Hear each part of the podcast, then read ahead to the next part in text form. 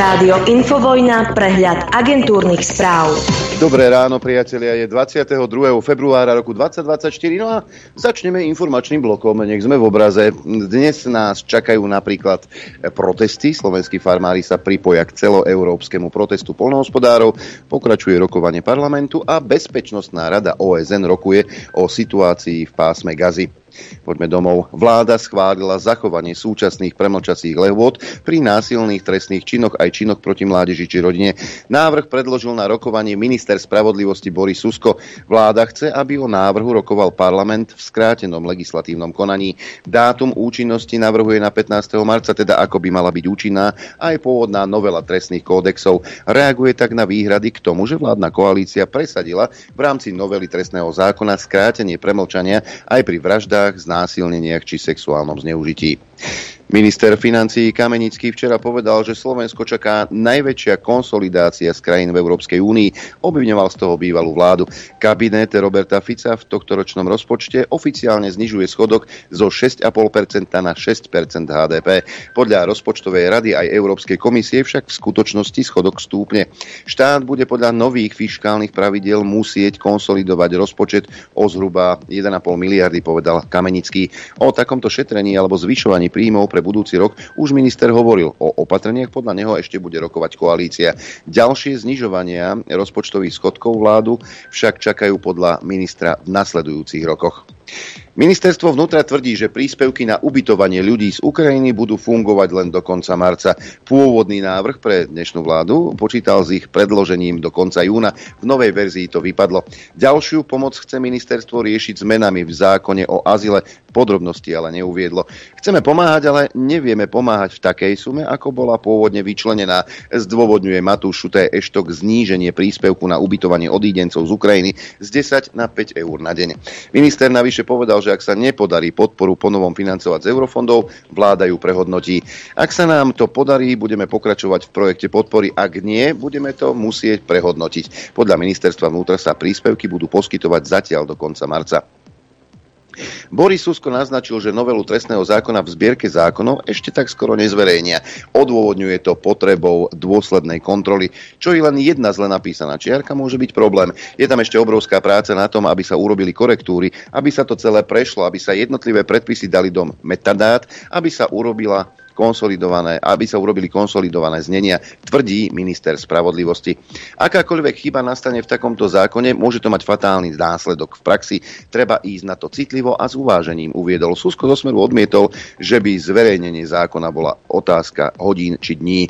Takto to môže fungovať v návrhu zákona, ktorý má dva paragrafy, ale nie v takomto obsiahlom zákone vyhlasuje. Naťahovanie času vraj môže koalícii zabrániť, pomôcť zabrániť, aby o novele rozhodol ústavný súd. Tomáš Taraba zvažuje amnestiu na studne. Na Slovensku sú ich podľa ministra životného prostredia ilegálne 100 tisíce. Zároveň poukázal na klesanie spodných vôd, ktoré potrebuje mať Enviro Resort pod kontrolou. Na ministerstve zvažujeme, že zavedieme niečo ako amnestiu na studne. Na Slovensku sú stovky tisíc studní, sú ilegálne postavené a nahlasovacia a schvaľovacia činnosť je enormná, povedal Taraba. Vláda zvažuje kúpu maďarského systému na porovnávanie cien základných potravín v obchodoch. Podľa ministra financí Kamenického sa chystajú rokovania v Maďarsku. Ja by som bol radšej kúpil hotový takýto nástroj. Maďari ho majú. Bolo by to podľa mňa lacnejšie, ako si vyvíjať vlastný systém, povedal po rokovaní vlády Kamenický. V Maďarsku funguje štátny porovnávací systém od polovice minulého roka.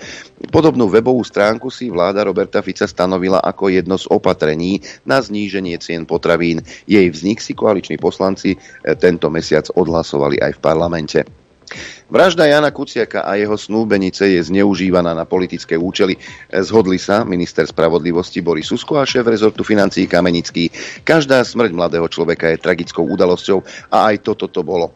Bývalá vláda aj všetky ostatné robili maximum pre vyšetrenie vraždy. Všetci by si mali uctiť ich smrť, ale nerobme z toho veľkú politickú tému, skonštatoval Kamenický. Susko poukázal na to, že právne predpisy na Slovensku sú nastavené tak, aby ochránili všetky osoby na Slovensku, vrátane novinárov. Je smutné, smutné, že to po šiestich rokoch nie je vyšetrené, poznamenal minister životného prostredia Tomáš Taraba. Dodal, že je to smutná vizitka úradu špeciálnej prokuratúry a Národnej kriminálnej agentúry. Šéf rezortu Šutaj Eštok pripomenul, že vtedajší premiér Peter Pellegrini upokojil spoločnosť po vražde, vrátil renové Slovenska a podarilo sa páchateľov potrestať a sú vo vezení. Riaditeľ žilinských policajtov sa osobne ospravedlnil mužovi, voči ktorému vykonali 8. februára služobný zákrok pri obchodnom centre. Kontrola postupu odhalila nedostatky. Podľa Michala Slivku z odboru komunikácie prezídia policajného zboru policajti zasiahli 8. februára voči vodičovi, ktorý mal uísť z miesta nehody, ktorú spôsobil. Informáciu, že sa v aute nachádza dieťa, zistili až po vykonaní služobného zákroku. Riaditeľ krajský policajného zboru v Žiline nariadil vykonanie kontroly, ktorá preveruje zákonnosť, oprávnenosť a mieru intenzity služobného zákroku, ale aj komunikáciu operačného strediska s oznamovateľom a zasahujúcimi hliadkami, uviedol Slivka v minulotýžňovom vyjadrení. Do ulic slovenských miest plánuje vyraziť vyše 2000 kusov poľnohospodárskej techniky. Poľnohospodári chcú protestami vyjadriť svoju nespokojnosť s rozhodnutiami Európskej únie. Na cesty prvej, druhej i tretej triedy po celom Slovensku vyrazí dnes 4000 farmárov s vyše 2200 kusmi poľnohospodárskej techniky. Súčasťou protestu je aj blokáda dvoch hraničných priechodov Volíči a Trstennej, informoval predseda SPPK Emil Macho. Združenie cestných dopravcov Česmat hrozí tiež protestami, ktoré by nadviazali na akcie farmárov. Tvrdí, že Európska komisia zatiaľ ignoruje ich námietky k povoleniam pre ukrajinských dopravcov. Organizácia tvrdí, že výnimka zo systému povolení bude zrejme pokračovať aj od júla 2024. Na Slovensku v blokovali priechod vo vyšnom nemeckom dopravcovia z menšieho konkurenčného združenia u nás. Česmať sa k ním vtedy nepridal. Ehm, milí Česmaďáci, mám, mám taký tip, že kde by ste mohli protestovať, kde by to bolo úplne super. Na Rožňavskej odstav ústavný pruh, to je úplne ideálne miesto. Poďme na predvolebné tanečky. Tibor Gašpar sa včera blízko parlamentu stretol so Štefanom Harabinom. Prezidentský kandidát pre portál Postoj odmietol, že by s poslancom Smeru rokoval o možnej podpore predsedu hlasu Petra Pellegriniho v druhom kole volieb. Ja idem vyhrať voľby. Ak by som do svojej mysle dával špekulácie, tak by to znamenalo, že sám sebe neverím povedal postoju Harabin. Smer podporuje kandidatúru Pelegriniho, ktorý v prieskumoch vedie pred Ivanom Korčokom. Na treťom mieste je práve Harabin. Poďme do zahraničia. Maďarské opozičné strany zvolali na nedeľu na Košútovo námestie demonstráciu, kde budú žiadať priamu voľbu hlavy štátu a budú protestovať proti Orbánovej pedofilnej sieti. Podľa opozičných strán by sa nemalo dopustiť, aby premiér Orbán opäť rozhodol o prezidentovi republiky, ktorý udelí prezidentskú milosť pedofilnému zločincovi o budúcej hlave štátu by mal namiesto toho rozhodnúť ľud prostredníctvom priamej prezidentskej voľby, píšu organizátori demonstrácie. Občania v Maďarsku určite nebudú voliť prezidenta priamo, vyhlásil minulý piatok šéf úradu vlády Gergej Gujáš, ktorý v súvislosti s minulotýždňovou abdikáciou prezidentky Katalín Novak vyjadril nádej, že novú hlavu štátu zvolí parlament do dvoch týždňov. Aj Ursula von der Pfizer získala podporu Európskej ľudovej strany v snahe uchádzať sa o druhý mandát na čele Európskej komisie. Frakcia jej včera, um, frakcia je teda najväčšou politickou skupinou v Európarlamente. Na spoločnej tlačovej konferencii to oznámil šéf frakcie Manfred Weber. Ursula von der Leyen sa poďakovala Weberovi za podporu a uviedla, že jednou z jej hlavných priorít bude obrana európskej demokracie. Ľudia v Európe sa podľa jej slov chcú cítiť bezpečne a v tejto súvislosti spomenula aj možný nový post eurokomisára pre obranu. Európsky parlament čakajú voľby v júni, pričom sa očakáva zvýšená miera úspechu pravicových a národno-konzervatívne orientovaných strán. V tohtoročných prieskumoch sa nárast pravice ukazuje ako čoraz väčší. Prognóza predpovedá, že tieto subjekty by mohli získať až štvrtinu kresiel. Zástupcovia krajín Európskej únie odsúhlasili 13. balík sankcií proti Rusku, ktorý rozširuje sankčný zoznam o mená dvoch stoviek ľudí, firiem či inštitúcií, ktoré sa podielajú na agresii proti Ukrajine. Agentúre ČTK to potvrdili diplomatické zdroje. Sankcie musia ešte formálne schváliť členské štáty. Stane sa tak písomnou procedúrou v najbližších dňoch ideálne tak, aby balíček nadobudol platnosť pri príležitosti druhého výročia začatia ruskej agresie proti Ukrajine, ktoré pripadá na sobotu. Izraelský parlament sa vyslovil proti, proti jednostrannému vytvoreniu palestínskeho štátu. Návrh premiéra Netanyahu podporilo 99 zo 120 poslancov. Deje sa tak v čase, keď silnejú medzinárodné výzvy na obnovenie mierového procesu, ktorý by viedol k dvojštátnemu riešeniu. Podľa schváleného návrhu by akákoľvek trvalá dohoda s palestínčanmi mala byť výsledkom priamých rokovaní oboch strán, nie medzinárodného diktátu. Palestínčania chcú mať štát na západnom brehu Jordánu, v pásme Gazy a vo východnom Jeruzaleme, teda na územiach, ktorých sa Izrael zmocnil počas vojny v roku 1967. Z pásma Gazy sa stiahol a od roku 2007 ho ovláda Hamas. Východný Jeruzalem Izrael anektoval a západný breh Jordánu, kde pôsobí palestínska samozpráva, Izrael okupuje. Britský najvyšší súd ukončil pojednávanie o extradícii Assangea do Spojených štátov. Verdikt by mal prísť najneskôr v marci. Zakladateľ Wikileaks sa pre nepriaznivý stav nezúčastnil. No, pokiaľ neúspeje, môže sa obrátiť na Štrasburg. Washington žiada o vydanie Assangea do USA za údajné sprísahanie potom, ako zverejnil 100 tisíce uniknutých tajných dokumentov týkajúcich sa vojen v Afganistane a Iraku. Assange sa proti vydaniu do USA bráni už viac než 10 rokov. 7 rokov strávil na veľvyslanectve Ekvádoru v Londýne, posledných 5 rokov v prísne strážnom britskom väzení. Pred britským najvyšším súdom ide o jeho zrejme posledné odvolanie. V posledných rokoch bol v súdnych rozhodnutiach neúspešný. Ak súd aj teraz rozhodne v jeho neprospech, do Spojených štátov môže byť vydaný v priebehu niekoľkých týždňov. Pre ruské hospodárstvo môže byť zastavenie vojny najväčším problémom a skôr a ešte väčším ako jej pokračovanie. Upozorňujú ekonómovia. Ruskú produkciu totiž výrazne ťahali štátne výdavky na zbrojenie. Rast HDP v tomto prípade ale neznamená aj adekvátne zvyšovanie kvality života a blahobytu ruských občanov. Z rozpočtu smeruje do armády zhruba tretina, čiže okolo 100 miliárd eur. To je vyše 6% HDP podstatne menej ako o Rusku sa ale hovorí o tom, ako z vojny profitujú najmä západné štáty a s nimi na čele so Spojenými štátmi americkými, píše štandard. Volodymyr Zelenský vyzval na urgentné rokovania s Polskom a Európskou úniou z dôvodu blokády hraníc s polskými polnohospodármi. Protestujú proti politike EÚ a dovozu lacnejšieho tovaru najmä z Ukrajiny. Predtým zasa blokovali priechody nespokojní autodopravcovia. Rozhovory polskej a ukrajinskej vlády by sa podľa Zelenského mali uskutočniť priamo na spoločnej hranici a to ešte pred 24. februárom, keď si svet pripomenie druhé výročie ruskej plnohodnotnej invázie na Ukrajinu. Na účasť vyzval menovite premiéra Tuska, prezidenta Dudu a zástupcu Európskej komisie. Sme teraz svedkami prílišnej a nespravodlivej politizácie, ktorá hrozí zmarením spoločných úspechov, uviedol Zelenský. Útorok polskí farmári zablokovali železničnú dopravu v obci Medika a vysypali z vagónov ukrajinské obilie. Kiev to odsúdil. A už keď sme pri Ukrajine, tak Snažili sa chlapci verbovať v Mukačeve, dopadli zle. V ukrajinskom Mukačeve v Zakarpatskej oblasti nedaleko Slovenska zbili Rómovia vojaka. Príčina konfliktu, ktorý aktuálne prešetruje miestna policia, zostáva vraj neznáma. Záznam z incidentu aktuálne koluje po internete. Na videu zreteľne vidieť skupinu niekoľkých Rómov, ktorí opakovane udierajú príslušníka ukrajinského náborového strediska. Na internete sa objavili tvrdenia, podľa ktorých ku konfliktu došlo potom, ako sa pracovník pokúsil skupine doručiť povolávať vykonávacie rozkazy. Potýčky medzi obyvateľmi a vojakmi na Ukrajine nepatria medzi ojedinelé. Koncom minulého roka napríklad útočník zbil vojaka v Žitomíre, pričom z miesta činu ušiel. Zranený príslušník náborového strediska neskôr incident nahlásil na polícii. Víťazstvu Ukrajiny verí len 10% Európanov, ukázal prieskum Európskej rady pre medzinárodné vzťahy. Za najpravdepodobnejšie riešenie vojny považujú respondenti nejakú formu kompromisu.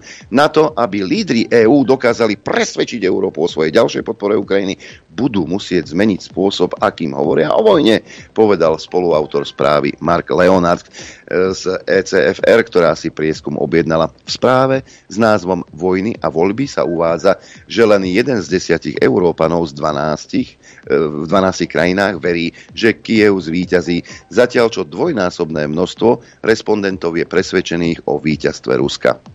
Zelenského tlačový tajomník oznámil na 25. februára niečo mimoriadne. Podľa Sergeja Nikiforova príde 24. február a do Kieva príde mnoho zahraničných lídrov z priateľských a partnerských krajín a očakávajú sa praktické výsledky. Okrem toho sa uskutoční aj online stretnutie krajín G7. A poďme ešte na ekonomické oddelenie. Globálne zadlženie v minulom roku vzrástlo o viac ako 15 biliónov dolárov na rekordných 313 biliónov dolárov.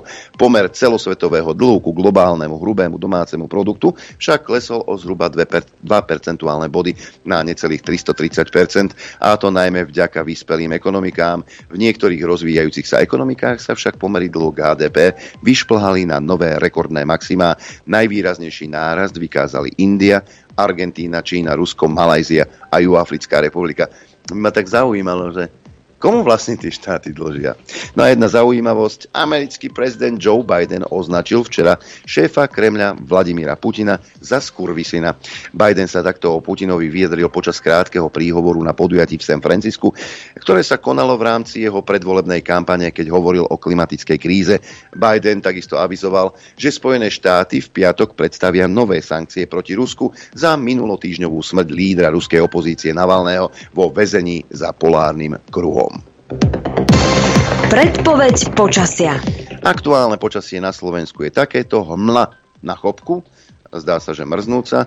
Inak všade tak pod mrakom, napríklad v Košiciach je 5 stupňov, 6 v Trebišove, ale aj v Kamenici nad Cirokou, 5,5 stupňa v Tisinci, v Prešove a v Bardejove, 6 stupňov v Poprade, 2 v Telgárte, 4 stupne Celzia v Rožňave, takmer 5 v Bolkovciach, mínus 5 stupňov na tom Chopku, 6 stupňov nad nulou v Liesku, len 2 v Žiline, 4,5 v Martine a na Sliači, 7,5 stupňa v Prievizi, ale aj v Senici, 7 stupňov v Trenčíne, v Piešťanoch, ďalej 6 stupňov v Žiari nad Ronom, 7 v Dudinciach, 8 v Urbanove, takmer 7 v Nitre, Kuchyňa má 7 stupňov, takmer 6 v Bratislave a 7 stupňov Celzia v Gabčíkove. Predpoveď hovorí, že bude oblačno až zamračené, e, výnimočne hmla, ojedinele na strednom a k večeru aj na západnom Slovensku miestami mrholenie alebo slabý dážď. Vo vysokých polohách sneženie. Najvyššia denná teplota vystúpi na 6 až 11 stupňov, na juhozápadnom Slovensku a miestami aj na juhu stredného a východného Slovenska 11 až 14 stupňov. Vo výške 1500 metrov to bude okolo nuly a bude nám fúkať prevažne južný vietor rýchlosťou 10 až 35 km za hodinu. E, niekde môže byť až 45 km, v nárazoch ale 50 až 70 km za hodinu. Vo vysokých polohách postupne búlivý vietor až výchrica.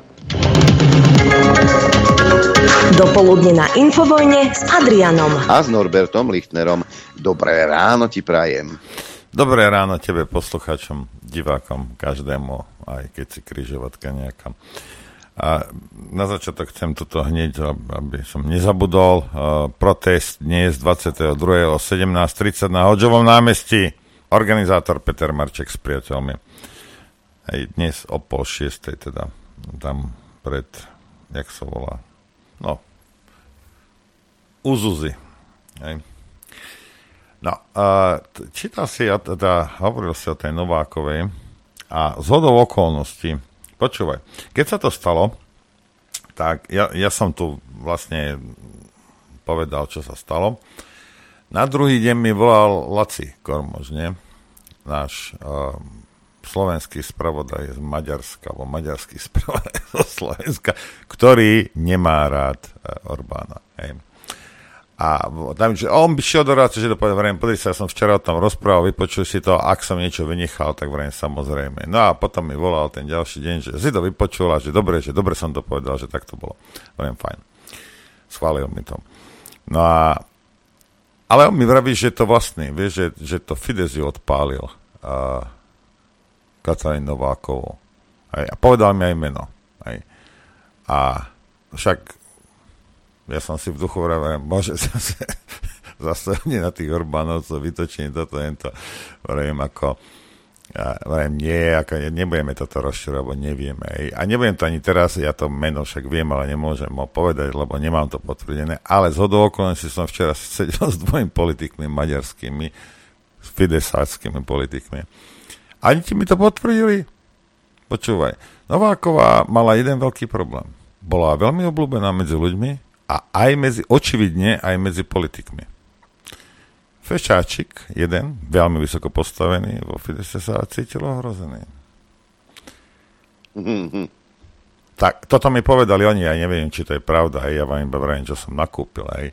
A že pravdepodobne proste tých, medzi tých 64 mení tohto, tohto fešáka na, nastrčili a potom to hneď hodili slnečkárom, hej, aby ho rozobrali jak bicykel. Toto hovoria, toto mi povedal aj Laco a toto a mi teda povedali včera tí dvaja, ale či to je pravda alebo nie, hej, toto, toto ja neviem, hej, ale braví sám medzi nimi, že, si, že ju odpálili vlastne. Hej. Takže toľko iba k tomu. No a idem vám teraz oznámiť, že pravdepodobne budem voliť Korčoka. Ó, také čosi. Á, Čo? také čosi. No, no, no, pozri sa, ako mňa proste nezaujíma kto, čo, ako a hento. Hej, on povedal, že proste, že on Slovensku bude slúžiť a toto, a ja si vrajím, ne, debilko, vieš, a a tak tá, to, čo si aj vymyslíte a toto. Ale mne bolo potvrdené, a ja vám to pustím teraz, že on, keď povie, alebo keď teda slúži niekomu, tak slúži, ale naozaj dobre. Rozumieš? Hej? To je Vy, pravda. Vypočujte si jeho bývalého kolegu. Uj, prečo nehráš? Bas som ti. Vydrž chvíľku, vydrž chvíľku. Držím. Niečo sa tu deje. Prečo to nehrá? No. Niečo sa tu... Chy... To bude chyba v tom medzikuse. No, vieš čo? Ale nemala by byť, lebo to bude chyba niekde inde. E, budem musieť... No, počkaj, možno som to iba neodie. neodjarčiškoval. Toto je čaro živého vysielania. Hej. Hm. Nefunguje. No tak neviem, prečo nejde zvuk, ale tak zistíme za chvíľku.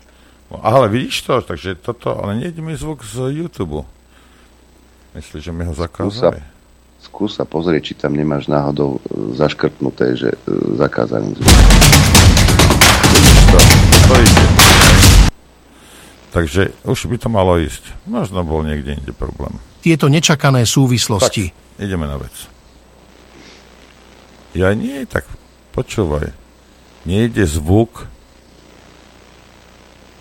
Takže video ide zvuk, ale je, je uh, normálne vym, ako vymotovaný ako zvuk. Uh, toto je blaha v aute. No tak ak niekto na, máte to niekde, lebo na V4 News, hej, normálne to šlo ešte pred hodinou, tak to, čo rozpráva ten, ako ich moderátor, alebo čo je, tak to ide, počúvajte a sleduj. Korčoka vo vláde ja Smeru ukážem, Adrianko, v čase vraždy Jána Kuciaka. Blaha vytiahol na svetlo sveta tieto nečakané súvislosti. A vidíš? Mhm. Sranda. A to nejak, a to kto im toto zakázal? No nevadí, Blaha to bude mať niekde inde. Po, pošlite nejaký link alebo niečo, potom to pustíme po prestávke. Ideme si zahrať, Adrianko? Môžeme, ja to nájdem asi. Hej, no, budem moja Ľubačko. Lebo, lebo aby, aj ja chcem, aby ste vy vedeli, jak som sa aj ja ráno dozvedel, že pán Korčok ako nie je nejaký hocičo. Hej. On keď slúži, tak slúži poriadne. Chcete vedieť pravdu? My tiež. My tiež. Počúvajte Rádio Infovojna. Dobré ráno, prajem. Dobré ráno, našiel som so zvukom, tak vám to pustím. Aj ja, ja mám priamo z Telegramu blaho už. E, ja, ja to mám oný Facebook nachystaný. Takže, ale na, na YouTube to niekto... V, v... Ale priposlal, mnoho, mnoho ľudí poslalo linky. Dobre, ďakujeme ja veľmi mám, pekne. Ja to mám priamo teda stiahnuté z Telegramu Luboša Blahu, Dobre. takže si to môžeme pustiť. Ja, to, ja to pustím. Milí priatelia, okay. keď liberálne médiá... No ale ani mne to nejde. No tak počkaj, pustím Pusti. ja. Pustím ja, vydrž. Nejde mi to. Keď už dnes všetky liberálne médiá hovoria o Jánovi Kuciakovi. Tam je problém so zvukom nejaký. Ale normálne mi to na onom šlo a do, do tohto mi to nechce ísť. Do pultu. No, počkaj. Mne ide len jeden kanál, ale veľmi slabo. Mne ani jeden. Ale keď, dočkaj, keď to dám Hej, do oného mi ide. Počkaj, mám tu aj YouTube. Skúsime. Áno, ide to.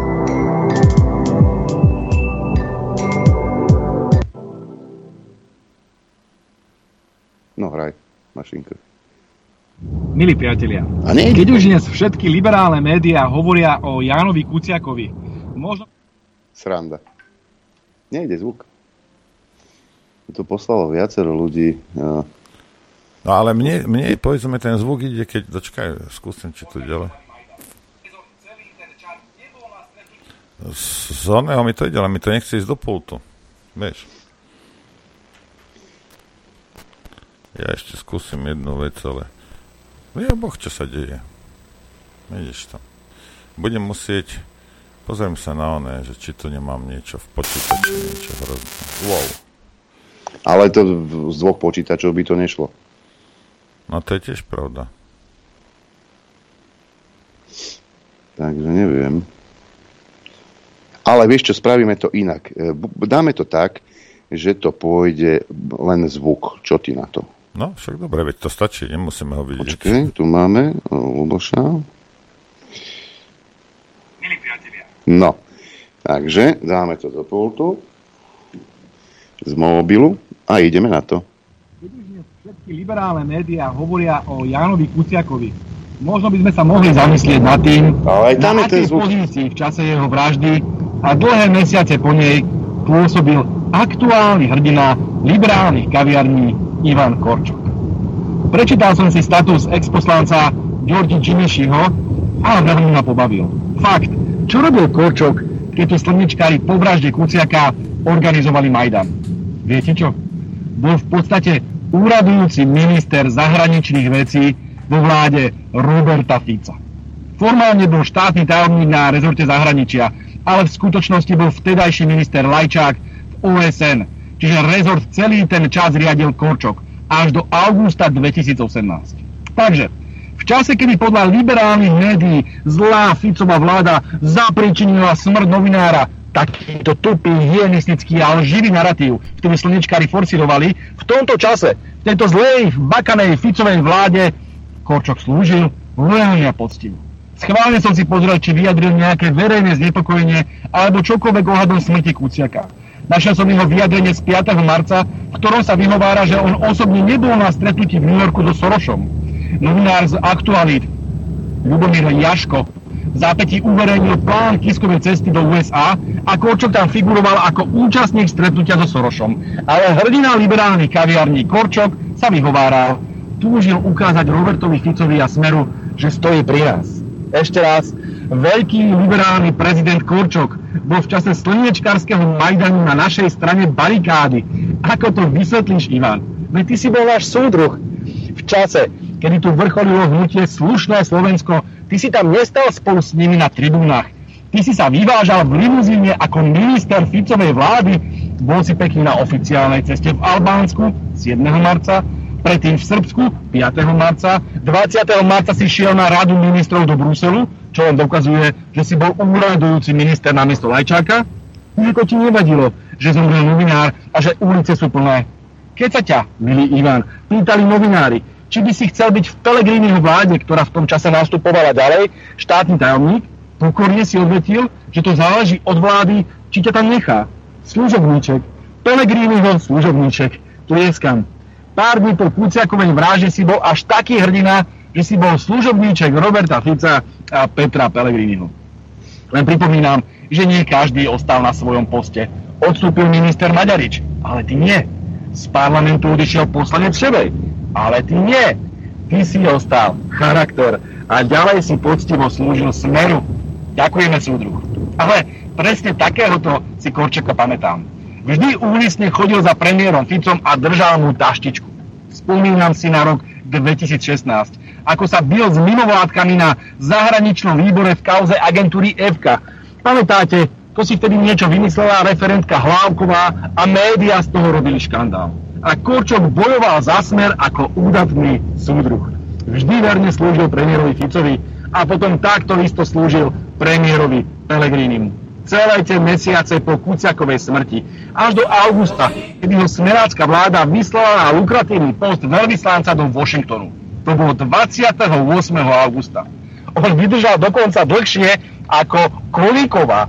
Viete, to je tá veľká saskarka, Tá bola štátnou tajomničkou na rezorte spravodlivosti do 21. augusta. Vôbec jej nevadilo, že zobral Kuciak. Nie, ona ďalej veselo sedela vo vláde Roberta Fica a potom Petra Pellegriniho. A odišla nie kvôli Kuciakovi, ale kvôli nezhodám s novým ministrom Gálom. Toto sú tí veľkí bojovníci proti smeru. Slúžili nám do poslednej chvíle. Kuciak, nekuciak. Asi jediný, kto nesedel v našej vláde v čase smrti Kuciaka, bol Šimečka ten bol v tom čase poradcom nášho českého priateľa a súdruha ministra zahraničných vecí Ljubomíra Zaurálka z ČSSD, v našej sesterskej strane, ktorá nás v čase Kuciaka obhajovala. A Šimečka im slúžil. Predtým slúžil nášmu poslancovi Zalovi v Európarlamente ako jeho asistent. Proste hrdinovia liberálnych kaviarní majú všetci v životopisoch spoluprácu so Smerom a jeho vládami od Štefunka cez Šimečku, Kolíkovú až po Korčoka. Mňa by len zaujímalo, ako je to možné. Osobitne v prípade dokonalého kandidáta Korčoka. Ešte raz, čase smrti Kuciaka nám verne, lojálne až úlisne slúžil. Ako to v liberálnych kaviarniach vysvetlíš, Ivan? Nebude vysvetľovať nič. Vieš čo, to sa nestalo. Posled, ja som dostal tiež niekoľko linkov a z ničoho mi nefunguje. Tak som pustil, vieš, že vrajím, tak a čo? Tak, no, ale si nemusel púšťať počas toho, ako hovorí. A, no, však ale ja som iba skúsil hudbu, vieš, a, a normálne ako všetko mi ide. Hej, lebo keď pustím toto, vidíš to, to mi ide z YouTube normálne, takže neviem. No, to nie, nie, niečo je problém, ale vyskúšam jedno video, predstav si, že nás počúvajú aj v Karibiku. Hmm, kde? V Belize? Počkaj, ja ti presne poviem, kde nás počúvajú, len kde mám mail. Musím to otvoriť, lebo nám písal náš poslucháč z... Počkaj, kde to máme? Tu, Manfred. Zdravím zo Sin Martin v Karibiku. A. Počúvame každý deň. Ďakujeme za dobrú prácu. E, keby ste chceli prísť, zohriať sa k nám, ste vítaní. Manfred, hneď by som šiel. Hneď. A syna, e, zdá sa, že synačikovia počúvajú pozorne, naozaj veľmi pozorne Infovojnu. Chcete vedieť pravdu? My tiež. My tiež. Počúvať Rádio Infovojna. Tak, tak, tak, tak. Pobavilo naozaj. Bolo to... Ďakujeme. Ďakujeme veľmi pekne, ale čo sa týka toho Kuciaka, keď už sme spomínali včera, teda tie zhromaždenia boli po celom Slovensku, uh, v asi 20 mestách, dokonca aj v zahraničí. Tak um, svoj, svoje k tomu napísal Eduard Chmelár. Prepadovky nie sú slušné spôsoby. Zamorazilizoval si včera novinár Marian Leško v dueli s podpredsedom Smeru Erikom Kaliňákom, keď sa pokúšal zdôvodňovať, prečo pred ním ušiel pri pokuse o konfrontáciu. Ak by bol tento princíp uplatňovaný ako všeobecne záväzné morálne pravidlo, musel by platiť aj na novinárov, ktorí takéto praktiky používajú úplne bežne, keď prenasledujú vytipovanú osobu ako štvanú zver. Pravda, nálezy ústavného súdu zvýhodňujú novinárov v tom, že politik musí zniesť vyššiu mieru kritiky ako bežný občan občan, ale nemusí zniesť dokázateľne lživé obvinenia a urážky. Včerajšia diskusia na Startitape bola nielen vzácnou ukážkou, že aj ľudia s diametrálne odlišnými názormi môžu polemizovať kultivovane, ale aj dôkazom potrebnosti takejto konfrontácie.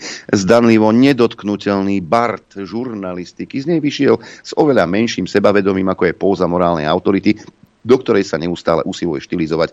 Dobre mierené racionálne argumenty totiž dokážu váš predstieraný nadhľad, za ktorým sa skrýva iba snobské malomešťactvo, vyzliecť do naha. Obrana novinárskych privilégií je však v dnešnej digitálnej ére v každom prípade zastaraná. Čaputová sa míli, ak neustále opakuje, že demokracia potrebuje klasické médiá. Novinárov hlavného prúdu dnes potrebuje predovšetkým globálne vládnúca centristická elita na udržanie svojho postavenia. Všetky najvýznamnejšie odhalenia a zneužívania moci v súčasnosti skutočnosti môžeme pripísať nezávislým analytikom, investigatívnym publicistom, a, ktorí sú dnes najmenej chránení. Nie novinárom hlavného prúdu, ktorí si čičíkajú na svojich prsiach a progresívci. Nič o tom zlyhávení demokracie nehovorí viac ako to, že dnes si všetci politici, dokonca nielen u nás, ale aj v celej Európe, pripomínajú zavraždenie Jana Kuciaka a jeho snúbenice. No ani jeden z nich sa nepostavil čo len slovom na obranu Juliana Assangea, o ktorého vydaní do USA práve rozhoduje britský súd. Žiaľ, Musím skonštatovať, že dnešné zhromaždenia nie sú spomienkové akcie na zavraždený pár, ale hyenisticky zneužité politické mítingy, na ktorých skáču po hroboch dvoch nevinných ľudí. Niektorí z nich, ako napríklad Čaputová, si na krvi Kuciaka postavili politickú kariéru. Iní, ako Richard Sulík, e, včerajší deň mytologizujú, keď tvrdia, že nikdy nezabudneme na ten deň, keď sa to stalo. Vymýšľate si, pán Sulík, v ten deň nikto nevedel, čo sa stalo, lebo mŕtve tela objavili až o niekoľko dní.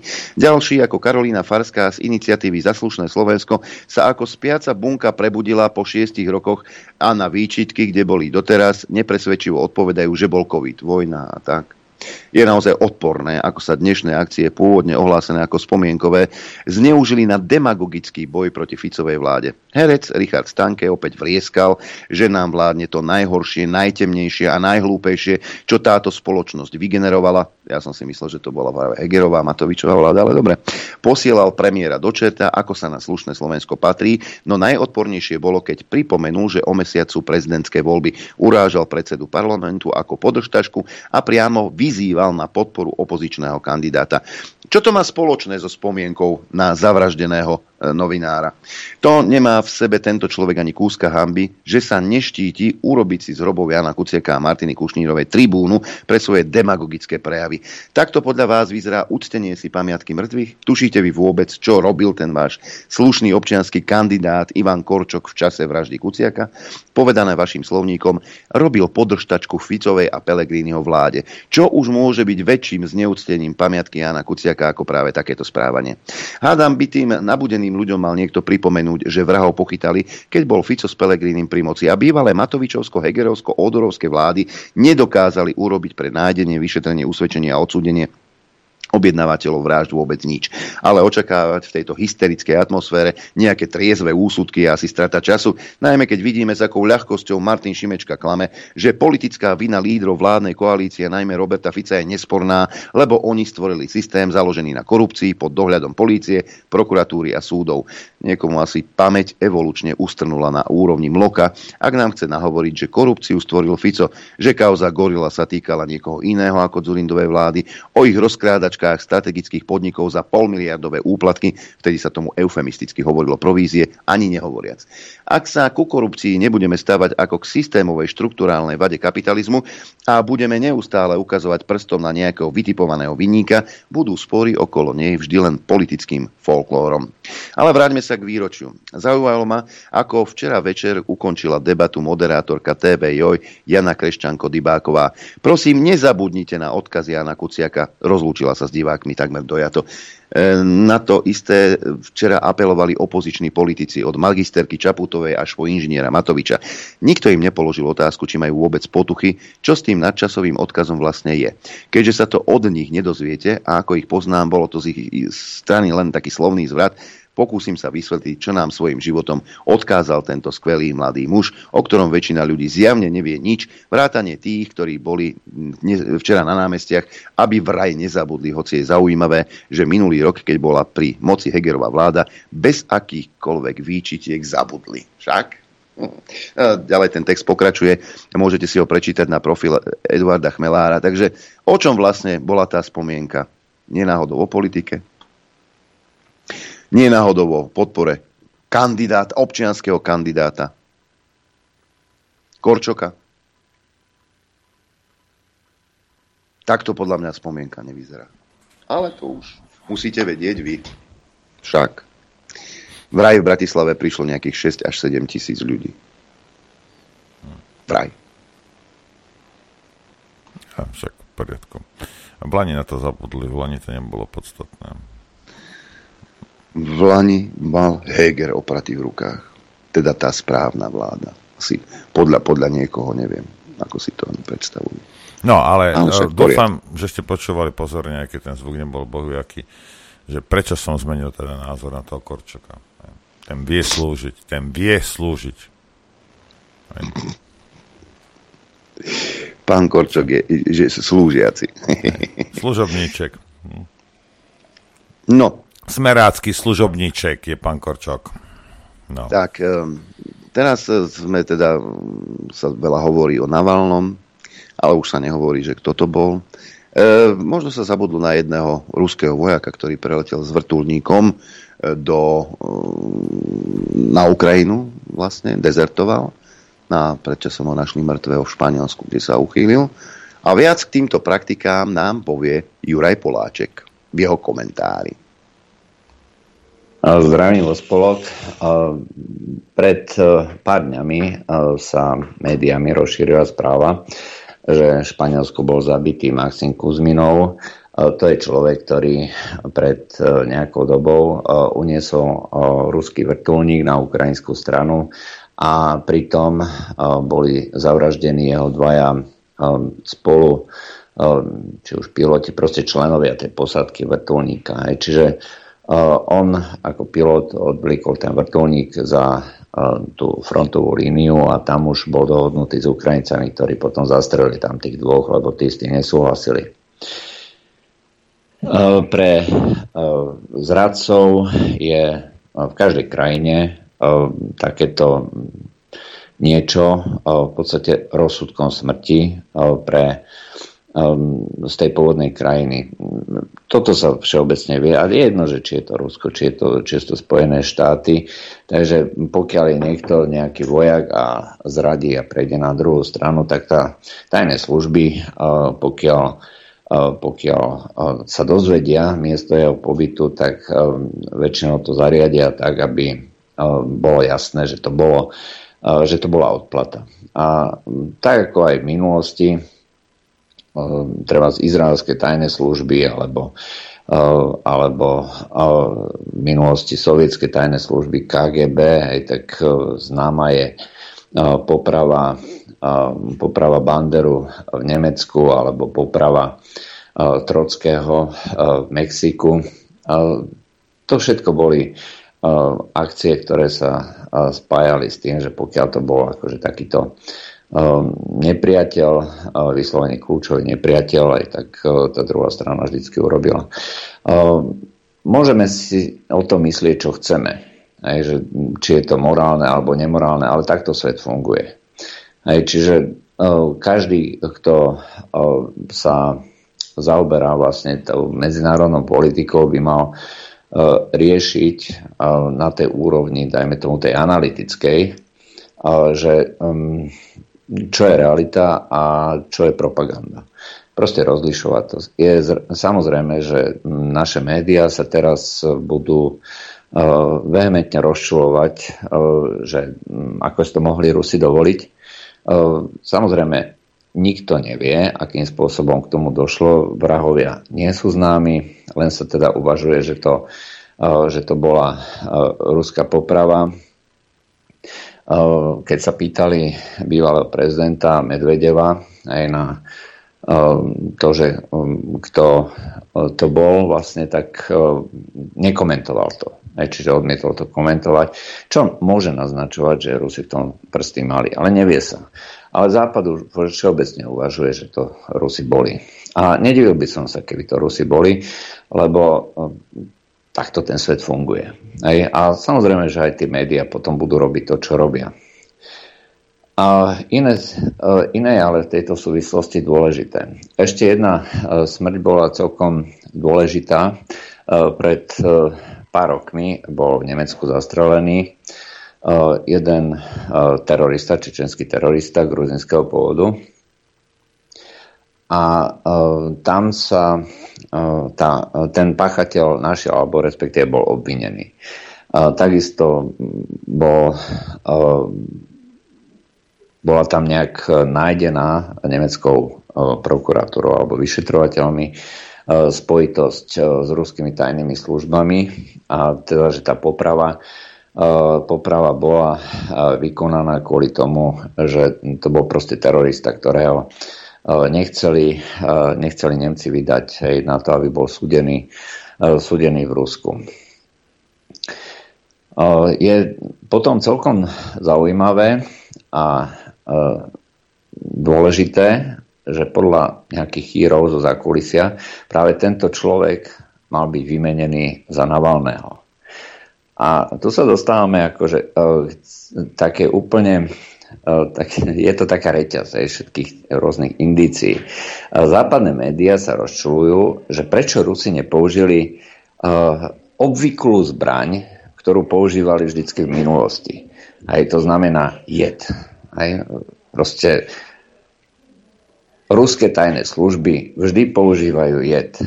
Aj, či to bol Litvinov, uh, Litvinov, no už si to meno nespomínam, ale to je jedno, že bol otrávený polóniom, uh, radioaktívnou látkou, uh, potom ja neviem, známy prípad Skripalovcov a takisto známy prípad otravy, otravy Navalného novičkom. Aspoň takto to bolo prezentované. A toto je vlastne akože tá hlavná, hlavná téma, že ako keby mnoho takýchto prípadov ukazovalo na schémy, určité schémy, ako, ako funguje Rusko. Problém ale je, že to je celé lož. Hej.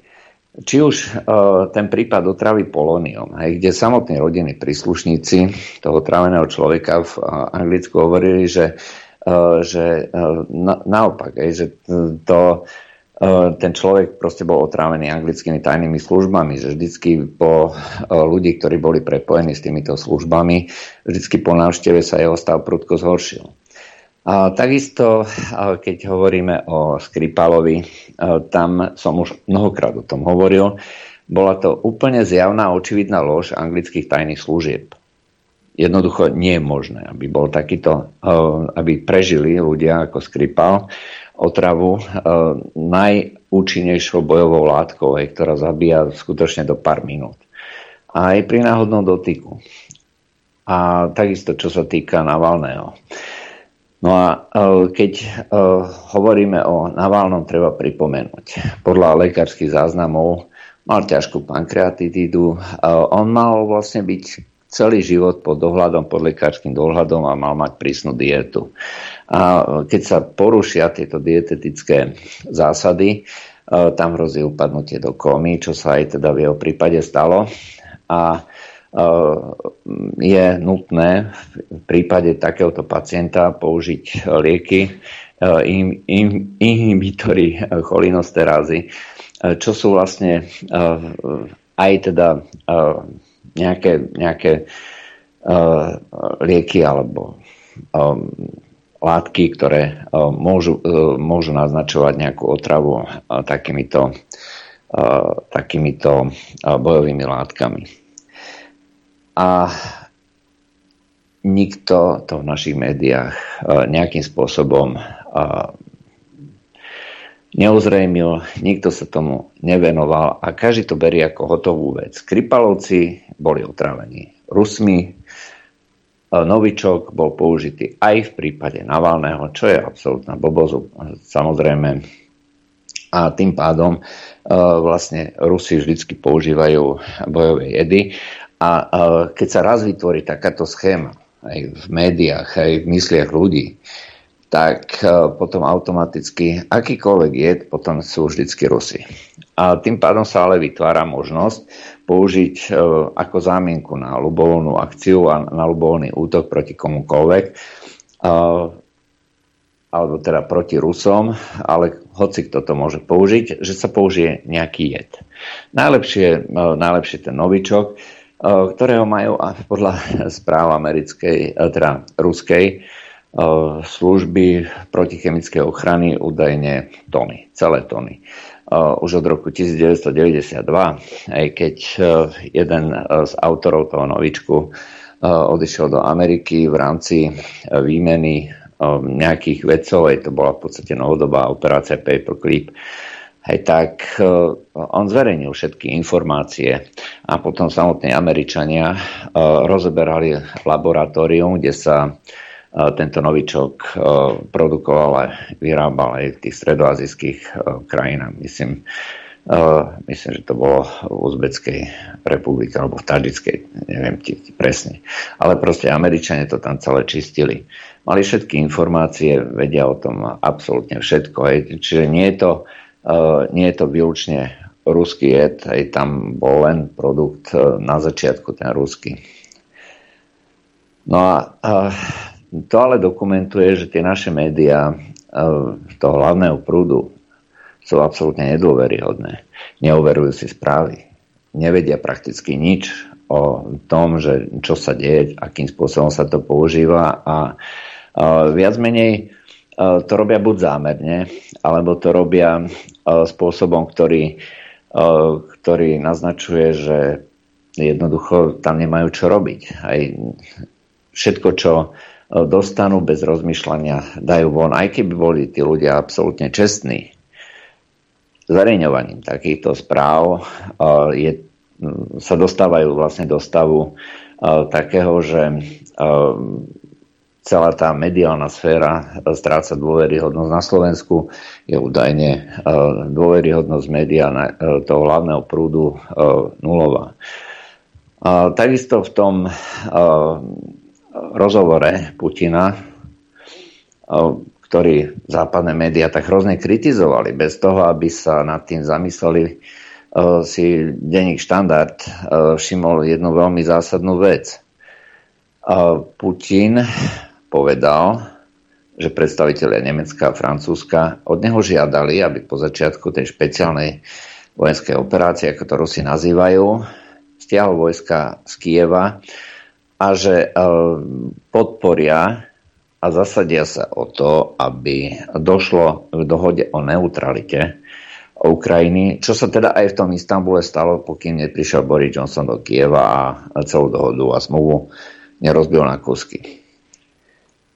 No a to, že bol zabitý jeden z tých vyjednávačov zmluvy, to už je len taká, také hrozienko v tom koláči a všimli si, všim, denní štandard si pritom všimol, že každý z tých dotknutých, to znamená predstavitelia Nemecka a Francúzska v tom čase, ktorí boli na čele svojich vlád, nejakým spôsobom nekomentovali slova Putina, čo je vlastne takým potvrdením, potvrdením toho, že Putin hovoril pravdu,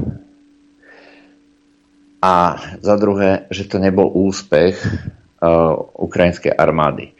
Rusi tam síce nedokázali obsadiť letisko, cez ktoré by potom následne mohli prisunúť veľké množstvo uh, armády, uh, aj kvôli tomu, že uh, bola k dispozícii veľmi živá a veľmi efektívna protizdušná obrana, takže ruské lietadla by nepreleteli uh, územím Ukrajiny bez strát, ale v každom prípade po zemi mohli prisúvať e, veľké množstvo e, zásob a ten koridor do Kieva mohli udržiavať dokedy by chceli.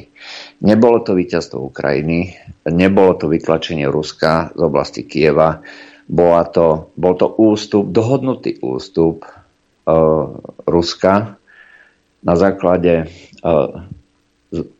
nechcem povedať zmluv, ale na základe slubov západných krajín, ktoré tie západné krajiny e, porušili. Respektíve Francúzsko a Nemecko si osobovalo právo hovoriť v mene západných krajín, čo e, všetkých západných krajín, hlavne teda anglosasov, čo nebola pravda. No a či je to už hlúposť e, Rusov alebo prefikanosť západných krajín, to už by si mal každý čitateľ nejak rozobrať sám. Ale táto informácia sa nikde nedostala. A takýmto spôsobom, keď si vyberáte e, jednu udalosť za druhou, akým spôsobom sa to prezentuje, aj čo m, tvrdia naše médiá, akým spôsobom to prezentujú. Proste nie je to žiadna analýza, nie je to nič realistické. Aj o, jedna vec je teda vec propagandy, aj tak každý je zmierený s tým, že nejaké médiá budú robiť tú propagandu, ale očakávali by zároveň aj to, že budú existovať médiá, ktoré sa budú snažiť robiť analýzu. Alebo aspoň niekde sa nájde nejaká realistická analýza toho, čo sa reálne deje a, a tá analýza bude postavená na reálnych faktoch bez ohľadu na to, kto komu stráni alebo kto je na akej strane. Bohužiaľ, pokiaľ sa celá tá politická a mediálna sféra orientuje vyslovene len na lži a mnoho z politikov, aj tých novinárov, tým žiam uveria, začne konať na základe takýchto, takýchto predpokladov, výsledky budú úbohé. Výsledky budú veľmi zlé až katastrofické. A nielen teda pre Západ ako taký, ale aj pre celý svet. Aj pretože ak si niekto v tomto momente myslí, že tie udalosti vždy ostanú bez akýchkoľvek následkov, tak sa veľmi míli. Čiže my dneska už vidíme, že ekonomika Európskej únie upadá a že tie krajiny, iné krajiny, ktoré sú vlastne takto pod palbou tých západných krajín, si dneska už z toho prakticky nič nerobia. Svet sa mení, svet sa mení a bohužiaľ tej propagande už málo kto e, verí, aj keď samozrejme je veľká časť ľudí. Takže záverom toho by asi malo byť to, že pokiaľ sa chceme e, pozrieť na veci reálne, realisticky a e, pokiaľ teda chceme robiť nejakú normálnu politiku alebo sa snažiť vo svojich hlavách si ten svet nejako usporiadať tak, aby zodpovedal tomu, čo sa reálne predbieha. A asi nie je možné sa orientovať na e, to, čo sa používa ako argument tých médiách hlavného prúdu. Je to tak, e, svet je dneska troška ďalej.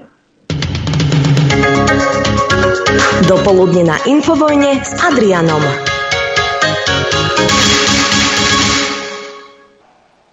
Chcete vedieť pravdu? My tiež. Počúvajte Rádio Infovojna. Dobré ráno, priatelia. Všetkých pozdravujem. Dobré ráno, prajem. Dobré ráno. Mám tu jednu správu, Norbert, pozorne počúvaj. Ukrajinský prezident Zelenský podpísal dekrét, ktorý umožní cudzincom a osobám bez štátnej príslušnosti slúžiť v Národnej garde Ukrajiny. Cudzinci môžu slúžiť v armáde na základe zmluvy v radových funkciách aj ako rodmajstri či poddôstojníci. Cudzinci, ktorí sa legálne zdržiavajú na území Ukrajiny, neboli predtým odsúdení a splňajú požiadavky na vojenskú službu definované zákonom Ukrajiny o vojenskej službe, môžu byť prijatí na základe dobrovoľnosti na vojenskú službu v Národnej Národnej garde Ukrajiny. Čo si myslíš? Pôjde Poliačik e, s Naďom do Národnej gardy ukrajinskej? no, do, v prvom rade treba teraz týmto priznal, že dochádzajú Ukrajinci. Hej. No a Naď, keď, keď bude chcieť, tak uh, ja ho tam do, uh, na hranicu doveziem. Zadarmo, Jarko. Aj do Prahy prídem pre teba a odvezem ťa tam. Nie je problém. Stačí, Myslím stačí si, že, vedieť. Myslím si, že tých dobrovoľníkov by bolo ja, teda veľké množstvo však. Á, tak štyroch no, vás viem naložiť, tak aj môžeme, Poliačik tam je, nie? A, a hej, hej, naď, tam je, veď Globsek. Šimečku mladého môžeme zobrať, aj starého. Aj starého. No, jasne. A to bude cesta kamarát jak do pekla. Rozumiem, hej, a Stanke bude umelecký vedúci. Napríklad. No? Napríklad, hej. Možno, oni samozrejme na vojne neboli, nevedia, čo je to šikana. A o ničom podobnom sa budeme baviť. Nadviažeme na pomerne úspešný seriál rozhovorov o mobbingu mnohí naši poslucháči sa v tom našli. A dokonca e, náš dnešný host, teda pani docentka Havrelentová, e, napísala o mobbingu aj knihu, ktorú nájdete u nás v obchode. No a o mobbingu sa budeme baviť aj dnes, a to konkrétne s pani docentkou Darinou Havrelentovou. Vítajte v našom kolektíve. Dobrý deň prajem všetkým poslucháčom aj divákom uh, Infovojny a vás dvoch chlapci, takisto Adrian Anoro. Dobré ráno. No a, no a uh, keďže vtedy, v tej dobe pani Havrolentová hovorila vlastne o svojom, svojej skúsenosti s mobbingom, e, tak sa rozhodla, že prečo by sme neponúkli aj ďalší. Možno sa v tom, ďalší príklad, možno sa v tom ľudia nájdu a pomôže im to e, v tom, aby sa z toho mobbingu vymanili. E, druhým hostom ktorý o mobbingu bude hovoriť z vlastnej skúsenosti, je pán Tibor Papskošic. Dobré ráno. Dobré ráno. Dobré ráno. Ďakujem veľmi pekne za pozvanie a za možnosť vlastne rozprávať o tom mobbingu. Inak akože klobúk dole, lebo hovoriť o tom to je, si myslím, veľmi ťažké. Čo, čo vy na to, pani docentka? Uh, ja som veľmi rada, že um, je táto možnosť hovoriť vo vašom štúdiu o tejto problematike, ale z pohľadu obete mobbingu, ktorý to priamo zažíva dokonca niekoľko rokov. Pán Pap si ma e, vyhľadal, oslovil ma, ten jeho príbeh ma zaujal a e, keď sa spýtal na možnosť E, publikovať e, jeho príbeh, tak som to v podstate privítala, oslovila som vás a som veľmi rada, že teda môžeme tento príbeh tu vyrozprávať a, a ako si e, pán Adrian povedal, že to pomôže osloviť viacero poslucháčov a že im teda pomôže to v, v riešení tejto problematiky a možno sa mnohí vzhliadnú v tom príbehu, ktorý nám pán Pap teraz vyrozpráva. No tak poďme pekne po poriadku, pán Pap. Tak myslím si, že na samom úvode by som sa predstavil, kto som a čo som. Tak som ročník 69, to znamená toho roku oslavím 55 rokov. Najlepší ročník. Najlepší. Áno, najlepší Rovesníci s Norbertom. ako sa hovorí, že čím staršie, tým lepšie, nie? Ako víno zreje. No a e, vek, viete, ja som učiteľom telesnej a športovej výchovy. Poviem, 50 rokov sa venujem športovej činnosti, predtým aktívne, teraz už pasívne, ale stále športujem. No a môj príbeh v podstate e, začína na jednej škole, kde som učil a prerastol v podstate od takých tých banálnych vecí až do môjho prepustenia zo zamestnania. A nakoľko sa to týka aj súčasnosti, lebo teraz som momentálne na inej škole, ale ako náhle som tam nastúpil, už vedeli, kto som, čo som a dostal som v podstate, e, bol som pozvaný k pani riaditeľke na tejto súčasnej škole, kde v podstate hneď na druhý deň, ako som nastúpil, e, dostala anonym, že aký ja som previt v tom školstve a že prečo ma prijala. Tak e, tým, že ma to pre nás sleduje aj do dnešnej doby, lebo E, dneska musím e, zaplatiť 8 tisíc eur súdne trovy proti strane, ktorú som žaloval. Tak som sa rozhodol, že tu musím ísť jednoducho ďalej, musím e, povedať tejto spoločnosti, že nejedná sa len o bossing alebo takto šikanu žiakov, ale existuje aj šikana učiteľov a to len preto, keď vyslovia svoj názor a povedia, že s tým súhlasia, s tým nesúhlasia a potom sa spustí lavína, lavína toho. No a v čom, v čom sa prejavuje to, že ste prvý, akože kde, kde, čo je problém? No, keď e, poviem len tak rýchlo na úvod jednu takú vec. Viete si predstaviť, že teraz v tomto štúdiu sedí učiteľ, ktorý chcel doniesť bombu na školu a odpáliť ju, pretože sa neriešia jeho problémy. Čiže takéto meno mám v Košiciach a poviem, aj 7 plus dní sa o mne písalo, že telocikár, ktorý postavil školu do pozoru, ale prešiel by som, ak mi dovolíte, hneď v tom úvode o čo vlastne ide, na akej škole to bolo a konkrétne to aj potvrdím, tu mám, ukážem na kameru. Doniesol som si len zo pár takých spisov, že to, čo poviem, ukážem, to, čo poviem, písomne ukážem, tak toto bolo. Je to nespochybniteľná. Tá kopa je oveľa vyššia, keď si predstavíte, že doma mám takýto spis. Čiže môj prípad začína v roku 2016 a trvá do dnešnej doby, alebo do dnešného času. Takže začnem asi tým, že e, živil som sa športom, bol som aj živnostník, aj vojakom. Tam som zažil nejakú šikanu, takže všetci vieme, čo je šikana a tak. Ale keď ja som vo výchovno-vzdelávacej inštitúcii, pre mňa toto nesmie byť. No, takže začnem tým, že som nastúpil na školu úžitkového výtvarníctva v Košiciach, čiže budem konkrétne veci hovoriť na tejto škole, v roku 2011. E, riaditeľom tejto školy bol pán, pán Čisarík, poviem, bol to pán riaditeľ, ozaj klíma na škole a všetky veci, ktoré mali fungovať, všetko fungovalo, všetko bolo v poriadku.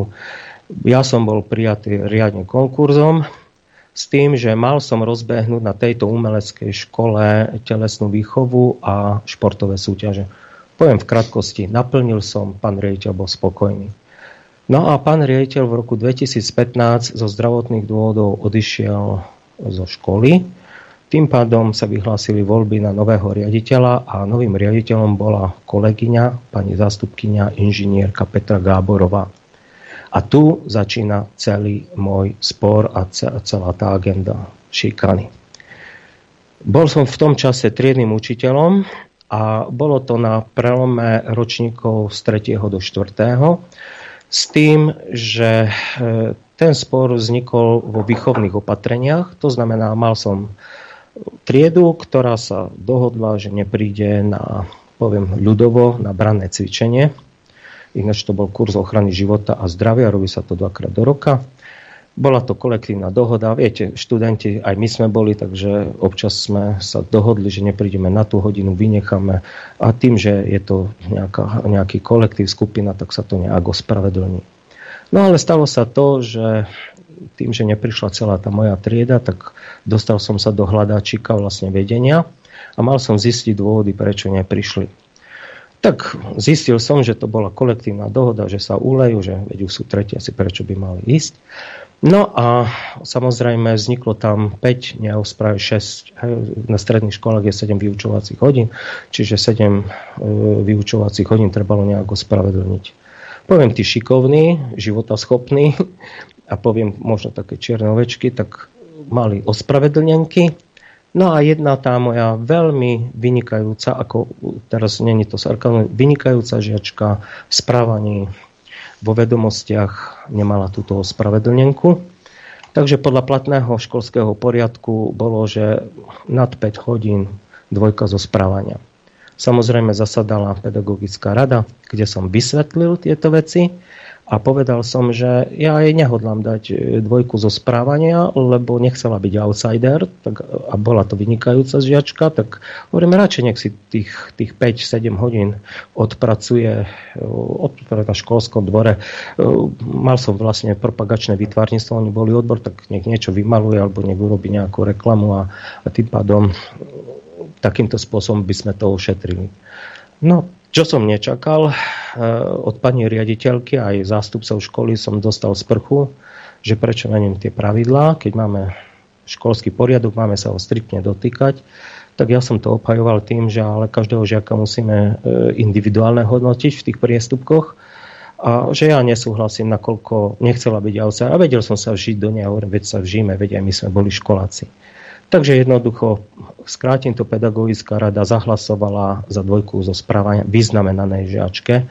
Ja som ešte namietal s tým, že boli iní, ne, nechcem použiť to slovo, že prevíti, ale boli, čo mali horšie priestupky na škole a pardonovalo sa to. Ale vzhľadom na to, o akú žiačku išlo a každý ju poznal, že je vynikajúca žiačka, ozaj veľmi dobre devča vo všetkých sférach, tak jednoducho ako jediný som bol proti, čo je aj v zápisnici. Lenže, čo Čer nechcel, nastúpil štvrtý ročník a tam som mal zas inú žiačku, alebo iného žiaka, takú čiernu večku, ktorá celé tie 4 e, roky, poviem študijné, e, vystrkovala rožky. No ale stalo sa to, že prišiel štvrtý ročník, september, a žiačku nemám v škole, presne tú čiernu večku. Prešiel prvý deň, tak sa to ešte bralo, že nástup do školy, takže nič sa nedeje, ale ak už bol druhý deň, tak podľa platného školského poriadku a tých našich smerníc je, že do 48 hodín musí rodič alebo žiak nahlásiť, že ten žiak z akých dôvodov nie je v škole. Tak ja som to nahlásil na vedení, s tým, že povedali, že počkaj, veď rozbieha sa školský rok, možno zajtra príde. No lenže bol tretí, štvrtý, tak som zase išiel na vedenie a hovorím, tak žiak tu nie je a ja nemám žiadnu vedomosť, no ale my učiteľia máme prístup k osobným údajom, tak telefónne čísla, najprv rodič, potom samozrejme bola tu plnoletá žiačka, čiže žiakovi, žiačke som volal, lebo budem sa baviť o žiačke. No a stalo sa to, že nikto nedvíhal telefóny. Takže to už máte jeden týždeň a keď si zoberiete, rozbieha sa školský rok, 5 hodín vyučovek zo začiatku, potom už je 7, tak tie hodiny začali nabiehať my sme nemali tú vedomosť. No a na druhý týždeň som išiel na vedenie, že pošleme výzvu do rodiny, že nech zdokladujú, prečo nie je v škole. Tá výzva išla, pani riaditeľka ju svojim podpisom a pečiatkou potvrdila a po tej výzve až o tri týždne sa žiačka zjavila v škole s tým, že ako triedny učiteľ som žiadal nejaké vysvetlenie, ospravedlnenie, prečo nebola tak. Tak donesla zdravotné ospravedlnenie Zistil som, že bol to podvod, nakoľko naša škola je umelecká, mali sme tam aj grafiku, čiže oni takéto veci vedeli, už boli šikovní spracovať graficky, ale overil som si to pani doktorky. Ona v podstate si urobila také jedno veľké voľno. No lenže tu nastal ten problém, a toto je to výchovné opatrenie, že mala v tom čase 68 hodín, potom to narastlo až do 100, do 100 hodín neospravedlnený a podľa platného školského poriadku bolo, že 21 neospravených hodín je ukončenie štúdia. Takže bol samozrejme vedenie, sme to konzultovali, ale jedného dňa som bol pozvaný do riaditeľne a pani riaditeľka povedala, tak pán Pat, znížite hodiny, tých 68 neospravedlnených, znížite na 18, tak, že žiačka dostane trojku schovania a podmienku. A keďže niečo ešte urobí, tak potom ukončíme. No lenže ja som bol triedny učiteľ, viedol som triednu knihu, v tom čase sme ešte nemali elektronickú, ale je to úplne jedno, či, pis, či v písomnej forme alebo elektronickej forme. A ja som povedal, no dobre pani riaditeľka, ale ja, triedna kniha je ako v podstate lekársky záznam, tam nemôžete uh, gumovať, kamuflovať, tak jednoducho som povedal, že to nepodpíšem že keď ona to podpíše a ona tak rozhodla ako štatúta školy, prosím, ale ja som odmietol. No a tu začína ten celý cirkus okolo mňa. Ona mi vtedy povedala, no tak ja ti nepredlžím zmluvu, keď to neurobíš. No a toto ma vdvihlo zo stoličky a tým pádom e, išiel som nad, e, do vyššej inštancie, čiže za zriadovateľom školy a poviem, bol to Košický samozprávny kraj a teraz bude, preto to hovorím, lebo v závere sa k tomu dopracujem, ako to funguje u zriadovateľa. No a ja som išiel za vedúcim odboru školstva. Ani som sa nešiel stiažovať, skôr som išiel vysvetliť situáciu a som povedal, že toto je pre mňa nepriateľné a tým pádom, že teraz nechcem hovoriť, že vekový rozdiel, ale e, bol som starší a Predsa toto mi nemôže niekto ma takto vydierať. Proste nenechal som sa. Tak som to vysvetlil a pán vedúci odboru školstva, pán Kandrač, vtedy poviem, smer, smer bol pri moci a preto to tiež hovorím na začiatku, lebo došlo k zmene, teraz iní sú. No a ten mi prislúbil, že porozpráva s pani riaditeľkou, dá jej nejaké inštrukcie že k tomuto nedojde, čiže k prepusteniu No ale došlo. Čiže 15. júna e, som dostal papier od riaditeľky, mám čerpať už dovolenku a že 30. júna končím. Čiže dostal som výpoveď. Tak ja som išiel opäť za pánom Kandračom si to vykonzultovať, lebo niečo osobne som sa rozprával, niečo mi dal prísľub, že k tomu nie. A poviem ešte, mňa pán Kandrač poznal z basketbalu, lebo jeden ešte v tých časoch, keď som sa živil športom, som pôsobil pre basketbalový klub, jeho dcera tiež hrala, ale nie v tom klube, ale v inom. Čiže vedel, kto som, čo som, že som športovec, že e, dodržujem pravidlá a my športovci sme zvyknutí na fair play. A toto bol podraz a podraz. Čiže pán Kandraž ma podrazil, pokýval ramenami, usmial sa na mňa a povedal, no viete, pán pap, ale ja nemôžem štatutárovi do toho rozprávať. No a tu začína ten celý cirkus aj ako pohľad, ako funguje systém, ako funguje štát, ako fungujú predpisy, zákony, lebo v tom čase mali ešte pred rokmi učiteľia robené zmluvy na 10 mesiacov. Potom sa to zmenilo v rámci zákona v roku 2015. Teraz neviem, či pán, pánom ministrom bol pán Drucker alebo pán Pelegri, neviem s istotou, ale došlo k zmene zákona, že učiteľia nesmú mať zmluvy robené na, na 10 mesiacov, ale 12. Hej? Bavíme sa o dobe na dobu určitú. No a tu sa to zmenilo. Čiže škola 10 mesiacov dovidenia 30. júna, no ale keď som si zistil tie všetky legislatívne veci, zákony, tak som zistil, že pochybili, že moja zmluva mala byť robená do 31. augusta a tým pádom môj pracovný pomer tým, že oni pochybili, sa menil na dobu určitú. No a ja som 1.7.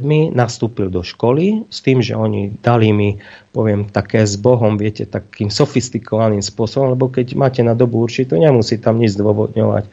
Jednoducho proste s úsmevom nezdôvodním, končí ti, dovidenia, čas práce.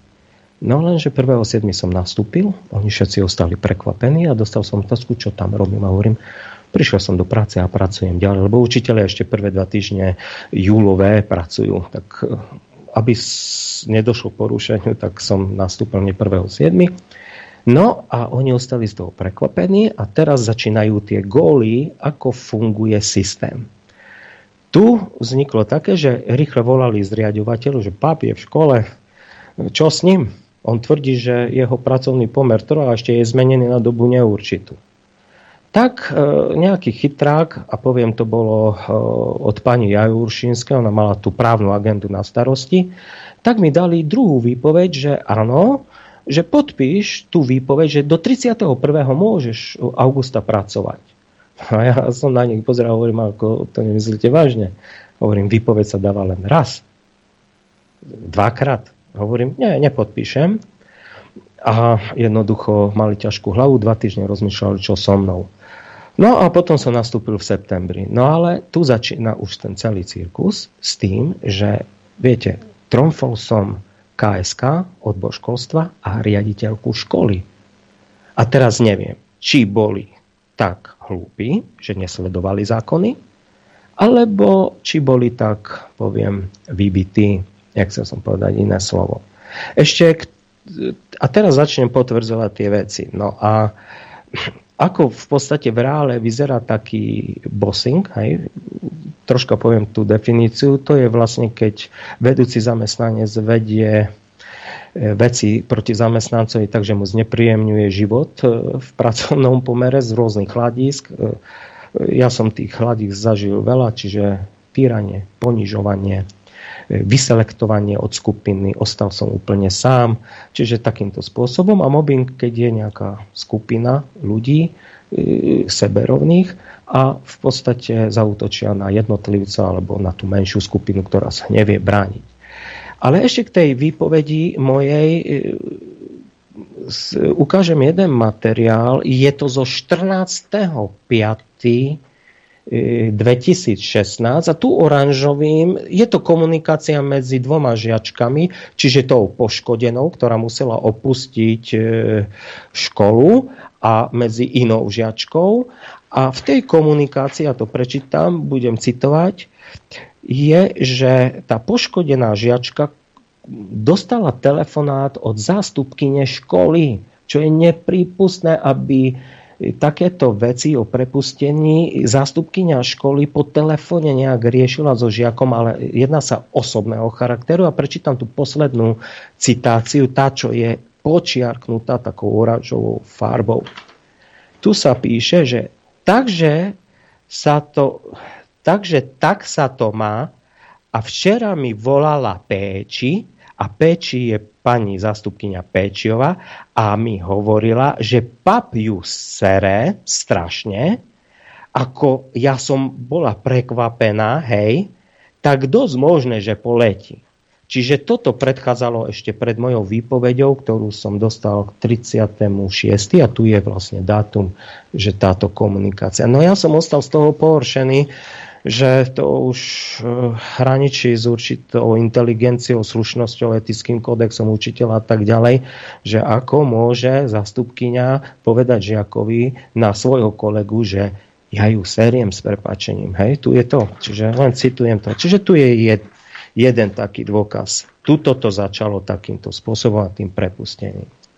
No a tým pádom, že pani riaditeľka a tí ostatní tam nevedeli to nejak stráviť, toto ich FOPA, tak potom urobili e, v podstate takú pracovnú poradu, kde sa rozdával anonymný dotazník a kde sa mali zamestnanci vyjadrovať k ukážem na kameru, k pracovným podmienkám na škole. Tie otázky boli jedného alebo rôznych druhov, čiže materiálno-technické zabezpečenie, klíma školy a tak ďalej. Tak ďalej. S tým, že tento dotazník na tej porade sa vyhodnotil.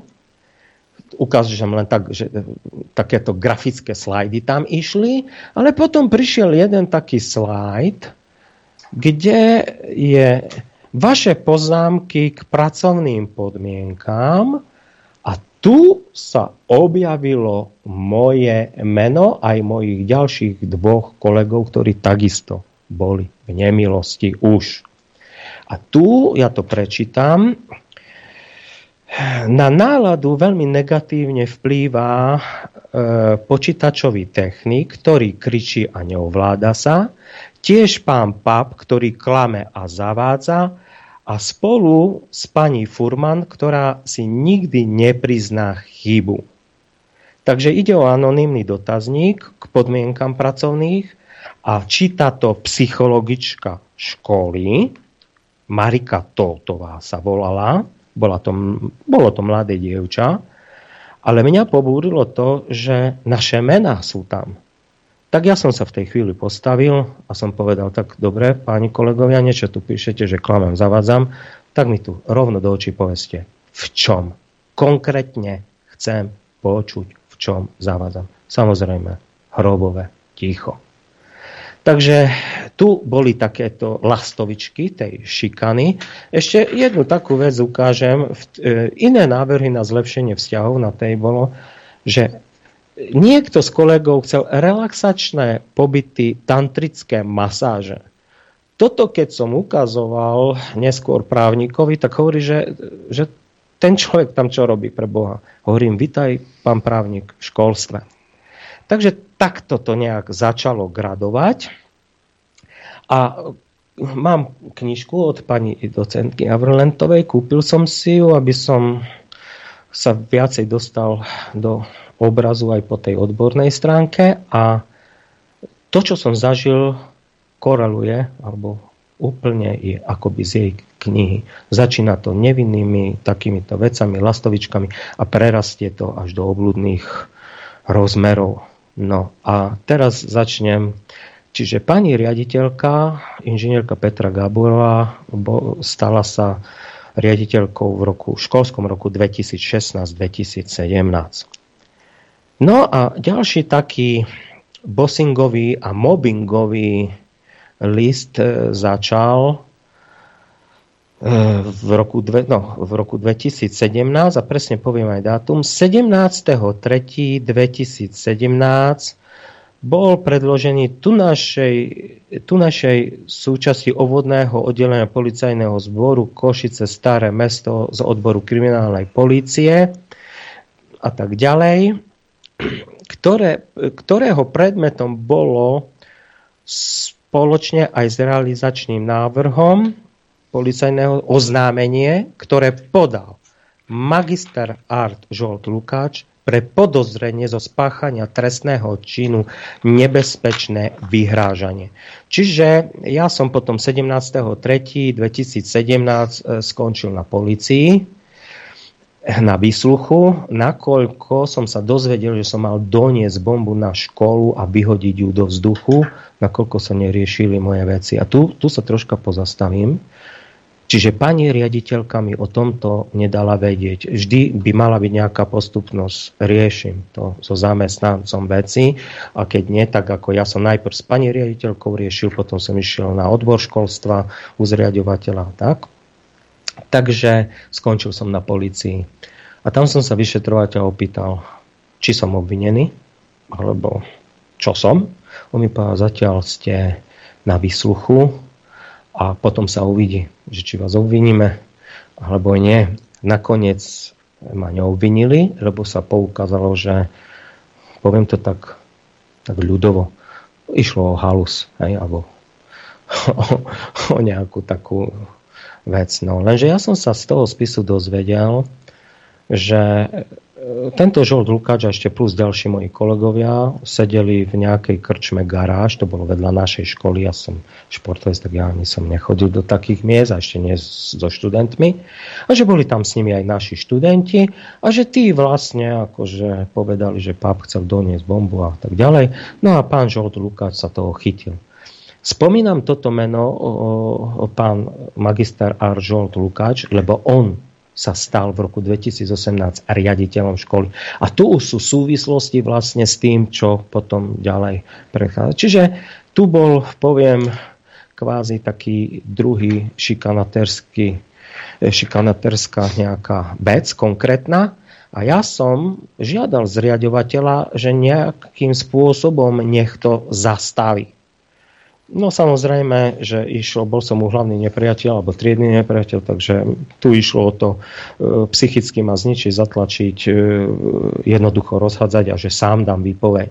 Ešte ukážem jednu vec, aby, aby to, čo poviem fakt, že potvrdzujem, že to nie sú len nejaké moje výmysly, tak tu ukážem, že 7.4., lebo predvolaný som bol na policiu 17.3., 2017 a 7.4.2017 e, priamo dávam stiažnosť riaditeľke školy na bossing a mobbing a žiadam ju, aby tieto veci zastavila. Tam neviem, či to uvidia diváci, ale... My sme v prvom rade rádio, takže ano, pokračujeme ďalej. Takže pokračujeme ďalej. Ďakujem pekne, pán Adrian. Čiže jednoducho som to riešil s pani riaditeľkou. No ale tieto veci neprestávali, to gradovalo No a stala sa taká vec, že e, dostal som od vedúceho úradu školstva, poviem o samote medzi riadkami, že či nechcem zmeniť školu. Že dobre by bolo, aby som odišiel, ale že predídem takýmto nechutnostiam alebo nepríjemným veciam. No lenže tu som rozmýšľal aj dobre, išiel by som, lebo kto chce byť v takom nejakom kolektíve, a keď ešte aj riaditeľ, aj kolektívu začína na vás utočiť. Ale som si povedal, no dobre, fajn, pôjdem na inú školu, zasa som v skúšovnej dobe, po troch mesiacoch chcete sa ma úplne zbaviť, neskôr som na to prišiel, že ako to funguje, tak hovorím, tak sa ma po troch mesiacoch zbavíte, poviete, narušoval tam systém a zasa vyniesť toho ako OCT. Tak ja som páne, ostávam na škole, nemám, preč, nemám dôvod, prečo by som odišiel a toto, čo vy robíte, to je, to je štvrtá cena a to je nechutné z vašej strany. Pani docentka, nie je niekedy lepšie naozaj zmeniť vzduch? E, je to veľmi individuálne podľa toho, kto to osobne ako prežíva a ako vie vydržať aj aký tlak. A aj tie konkrétne kroky, ktoré e, sa tam uskutočňujú. E, vy, pán e, Pap, keď hovoríte tento váš príbeh a hovoríte, že ako sa diali nechutnosti, tak normálne, konkrétne povedzte konkrétnu príhodu, hej, že kto kedy za vami prišiel, čo vám povedal, alebo akú intrigu ste sa dozvedeli. Ako príklad mi to. Menej treba ukazovať papiere, Dobre. viacej možno na výnimku ten obraz, Tento keď príde, ukážeme, ten ale je viac. Dobre, tak ku konkrétnym príkladom, ako to funguje a čo bolo, no. čo bolo tým mobbingom a bossingom, tak to si povieme po prestávke. Chcete vedieť pravdu? My tiež. My tiež. Počúvajte Rádio Infovojna. Dobrý deň prajeme všetkým zúčastneným. Dobrý deň prajem aj ja. Dobrý deň. Áno, tuto pani docentka Havralentová s nami v štúdiu Juch tá už o svojom mobbingu hovorila, aj napísala knihu. No a e, konkrétny príklad e, zo, života? zo života nám prišiel povedať e, pán Tibor Pap. E, ešte raz vítajte. Ďakujem veľmi pekne. No poďme, poďme teda k tým konkrétnym príkladom e, Dobre. toho mobbingu, ktorý ste zažívali od svojich kolegov. E, poviem ešte, spomeniem knižku pani docentky E, bola tam taká, poviem, odborná poučka, že ten mobbing alebo bossing musí e, byť aspoň raz týždni a pol roka, tak si skúste predstaviť, že ja som od 2016, ako som na začiatku spomenul, do roku 2020, čiže 4 roky permanentne. Samozrejme, som bol vlastne atakovaný rôznymi takýmito, poviem, nechutnosťami ktoré potom prerastli fakt do, do už, už, už rozmerov, ktoré nemajú nič spoločné ani so zdravým rozumom, ani s etikou, ani s ničím. Proste arogantnosť, nevychovanosť, proste zničiť a ako som spomenul, dostal som ten návrh, tichý návrh, že odísť zo školy. A tak. príklad. No a teraz ideme. A teraz ideme napríklad, toto bude posledný obrazok, ktorý ukážem pre divákov a poslucháči, nech zapoja obrazovú tvorivosť Čiže e, mali sme jednu poradu a po porade manželka terajšieho riaditeľa Žolta Lukáča Noemi Rácová dala na Facebook e, pocity z porady a dole je taký obrazok, že kozožrút mozgový a dole sa vyjadruje žiačka. Dosť ma to pobúrilo, tiež som to riešil aj so zriadovateľom a išlo o to, ako môže učiteľ vynášať veci z porád a informovať žiakov. A plus, e, nie je tam moje meno, že kozožrúd mozgový, ale ja, moja trieda, keď bola s tuškovami, kúpili kozu, čiže celá škola vedela, že ten kozožrúd mozgový som ja. A tento leták a tie ďalšie nechutnosti, dotazníky a všelijaké také veci mi nosili samotní žiaci. Čiže nikdy som nebol upovedomený vedením školy, čo, čo chcú riešiť, ale začali do toho zaťahovať študentov. A poviem úplnú takú tú perličku, už to neukážem, nemá to zmysel. Toto malo len zmysel, že to, čo poviem, viem potvrdiť. Došiel anonymný v roku, no takto poviem Čiže bol pán Čisárik, riaditeľ, potom pani inžinierka Gáborová od 2016-17 a ona odišla tiež e, z dôvodov, že našla nejaké lepšie miesto a bol dočasne zvolený zástupca školy, riadenie školy, čiže pán Michalko. Čiže on bol v roku 2017-18 bol tým e, zastupujúcim riaditeľom, kde tá šikana zasa tak nejak pokračovala. No a v roku 2018 sa riaditeľom školy stal manžel tej pani Racovej Žolt Lukáč. A keď nastúpil 1. augusta 2018 za riaditeľa školy, tak 3. augusta došiel anonymný list od rodičov školy na moju osobu, že som súdne trestne stíhaná osoba za e, ubliženie na zdraví a výtržnosť a že akého pedagóga majú vlastne, chovajú si vo svojom košiari. Lenže to bolo 3. augusta došiel 2018 ten, ten anonym. A ja som sa o tom anonyme dozvedel až e, v novembri. Čiže 4 mesiace som o tom nevedel. A tu už to naberalo na tých otáčkach, tak som išiel na KSK, som vystúpil v pléne pred poslancami, že už to poďte riešiť, ten mobbing a bossing, ktorý som aj písomne nahlásil, že je, existuje a že toto sa deje a že to robí určitá skupina ľudí, ktorých som presne povedal, riaditeľ, jeho žena a, a ešte tí vyvolení. No a tam, poviem tú príhodu, poslanci ma prekročili na Prahu zásadne vôbec ako jedno smetie. Proste jednoducho nikoho to nezaujímal, až na jedného pána Ihnata, starostu mestskej časti e, Ťahanovce Košice. On jediný to chcel riešiť. Čiže zachoval som postupnosť, e, oboznámil som všetkých a nikto to nechcel riešiť. No a O tom anonyme som sa dozvedel tak, že zamestna, 50 zamestnanci, nás bolo 70, 50 zamestnanci napísali na to moje vystúpenie, ktoré bolo 27.8., čiže toho mesiaca, kedy bol aj ten anonym, e, napísali svoj, ako svoje vyjadrenie na moje vystúpenie s tým, že tam uvádzajú tú moju trestnú činnosť, že neváham použiť fyzické násilie voči hoc komu, že som súdne trestne stíhaná osoba. A teraz sa pýtam, ja mám register, výpis aj opis čistý. Áno, bol som obvinený, ale v roku 2008 a 2014 bol prípad uzavretý. Jednalo sa o čiernu stavbu, úplne to nemalo nič spoločné so školou, kde súd vyriekol rozhodnutie, že skutok sa ani nestal. Nebudem hovoriť o súdoch, ako to funguje. V priamom prenose som videl, že keď sa nejaká skupina rozhodne vás zlikvidovať, tak vás zlikvidujú. Jednoducho, ja som dostal e, dva roky na pol roka. A pritom ani kamerový záznam nechceli z tej aféry, hej, z tej potičky tam riešiť. Všetky dôkazy sudca mi zmietol zo stola, až potom krajský súd rozhodol. Čiže register trestov som mal. Čiže, čiže takéto nechutnosti sa diali. A teraz možno poviem, prečo.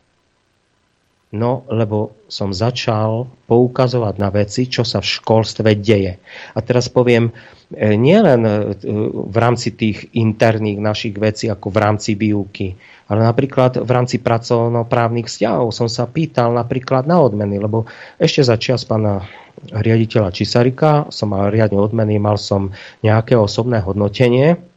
Zrazu som od toho roku 2016 som nedostával nič chodíte do práce, robíte, tvoríte e, a nič. Tak ja som bol taký drzý a v rámci infozákona som si vypýtal vlastne, ako boli rozdelené odmeny. No a toto sú vlastne veci ako spúšťač na ten bossing a mobbing, lebo začal som ohrozovať tých vyvolených ľudí. No a teraz sa hovorí školstvo chudobné, není na materiál, na technické zabezpečenie a tak ďalej, tak ja som zrazu zistil, že zo 70 ľudí e, poviem nadpoličná väčšina, jedna tretina nedostala nič, druhá tretina dostala smiešne peniaze, no a tých 10 vyvolených, ja to volám, že 10 vyvolených, odmeny 800, 1500, osobné hodnotenie 250 eur. No, tak ja som na jednej z tých porad si pýtal slovo a som povedal, chcem, dajte kritéria odmien a ja budem pracovať ako včelička, lebo ja chcem zarábať, nechcem byť chudobný. Čiže toto sú veci, ktoré spúšťajú vlastne, vy ohrozíte určitú skupinu ľudí a ukážete na tie nekalé veci. Čiže takéto veci tam prebiehali. A... Pani docentka, ja sa opýtam a... takto, že to skupinkovanie, to som si všimol v rôznych firmách, ale funguje to, že teda okolo riaditeľa sa e, zvrhne skupinka pochlebovačov, ktorí potom z toho ťažia? Je to bežné? E, bohužiaľ je to častejšie, ako si vieme predstaviť a som rada, že som dostala túto otázku. Predstavte si, že takéto skupinkovanie, oddelovanie sa E, vzájomné intrigovanie, osočovanie, čiže e, jednoznačné e, signály mobbingu sa dejú viac tam, kde je menej peňazí. Čím menšie peniaze, čím menšie zárobky, tým horšie vzťahy. Ľudia by si dokázali pre euro aj koleno vrtať. Bohužiaľ je to smutné, ale je to tak. Kde sú pracovníci dobre hodnotení, majú platy, ktoré zodpovedajú ich práci a pokrývajú ich e, potreby, nepotrebujú medzi sebou si robiť zlé a e, osočovať sa, urážať sa a e, podrážať a intrigovať. Ale tam, kde je, sú tie platy nízke, že ľudia žijú od výplaty do výplaty, cítia sa ponižení, zle ohodnotení, tak potom to plodí tú zlú krv a robia sa skupinky a robia si navzájom zle. A jasné, že sú pochlebovači. Jasné, že sú tí, ktorí chcú byť e, na výslní a tým pádom mať lepšie finančné hodnotenia a eventuálne mať menej práce na úkor iných. Aj také prípady. No, v tomto sektore je to problém, lebo vlastne každý vie podľa tabuliek, aký má plat. V súkromnom sektore, aspoň ja, čo som zažil, tak málo kedy sa vedelo, kto kolega prísediaci vedľa a aký má plat. E, priznám sa, že tie e, prostredie podnikateľské poznám menej. Hej. S tým také skúsenosti nemám. Ale e, tuto to proste je takto. Hovorím, netvrdím, že je to všade, ale je to dosť časté a v školstve to nie je nič výnimočné. Lebo vieme, že učitelia bohužiaľ dodnes nie sú tak ohodnotení, ako by ohodnotení byť mali. A ešte k tomu poviem to, e, konec koncov aj e, pán Adrian, on tu neodsedí len 3 hodiny. On maká potom ďalšie hodiny doma, aby dokázal urobiť agentúrky, aby vedel e, pripraviť tú reláciu na druhý deň. To znamená, že aj nedelu tomu obetuje. A učiteľia to isté. Ľudia, ktorí tomu nerozumejú, si myslia, že vy si odučíte 4-5 hodín, vy si idete domov a máte fraj. Ale Dva kde? mesiace prázdnin majú. Áno, áno. Oni, oni áno. nevedia, čo od rozkoša, ale pritom oni si musia robiť prípravy. Oni tie decka nemôžu sklamať. Veď to je tlak na psychiku, keď e, musí predstúpiť pre tie deti. Tie deti nie sú hlúpe, tie, tie ich vnímajú E, ja takisto, keď som učila, to vôbec nebola sranda. A tie prázdniny, ako hovoríte, ja som celé dva, dokonca do polovičky septembra, však e, semester začína neskôr, makala na prednáškach. Ja som nemala niekedy jedny prázdniny si pamätám, dva dní som si vyhradila na dánovku, inak som makala na prípravách. Takže to je veľmi zlé a skreslenie nazeranie na tých učiteľov a e, takisto No, apelujem na vládu, to znie veľmi nafúkanie. To. Ale myslím to tak, že naozaj by sa malo začať myslieť na učiteľov a ozaj to ohodnotenie by malo byť lepšie. Uvoľnila by sa atmosféra, nežrali by sa tí ľudia medzi sebou tak, e, ako je to teraz. Dobre, a jednu otázku mám, pani, no? pani Havlentová. Ak je no? súčasťou toho mobbingu, aj, aj keď je to bossing, ale je aj súčasťou mobbingu, povedzme, ten riaditeľ, tak kam sa má taký učiteľ obrátiť?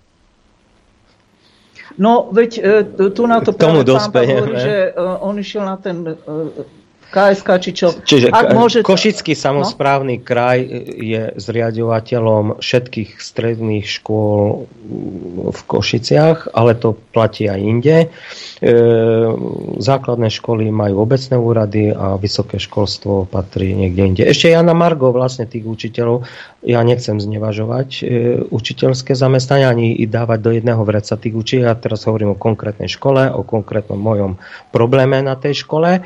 K tým prázdninám nám poviem, to nie, že sú práve, to je riadne čerpáme dovolenku, lebo my môžeme čerpať dovolenku, kedy žiaci vlastne nie sú v škole. Čiže zo zákona tam máme, učiteľe majú 45 dní e, dovolenky. No a samozrejme, keď sú letné prázdniny, idete, ale my prvé dva týždne ešte júnové, júlové sme v škole. Áno, sú to prípravy. To, Učiteľia majú 7,5 hodinový pracovný čas, e, priama vyučovacia povinnosť e, závisí to od úvesku, čiže 4, 4 hodiny denne a potom máte nepriamu vyučovaciu povinnosť, kedy si robíte prípravy na tie hodiny, musíte opraviť písomky, poviem samotní jazykári a čo prírodné vedy vlastne vyučujú, tak e, fyzika, chemia, to sú prípravy, opravy písomiek a keď si zoberie čím väčšia... Pomocky, no, pomocky, no. čím väčšia škola, e, tak ten, ten učiteľ je e, čínsky pisár jednoducho, hej? ale to robí potom doma, po práci. Hej? Čiže tá profesia učiteľa nie je docenená na dnešné podmienky. Je to, je to strašné, lebo veľa vecí je zmenených, výchovné veci zlyhávajú, rešpekt žiak, učiteľ a ja len nadviažem na to, čo som rozprával tu, Teraz si zoberte, žiaci sú vnímaví.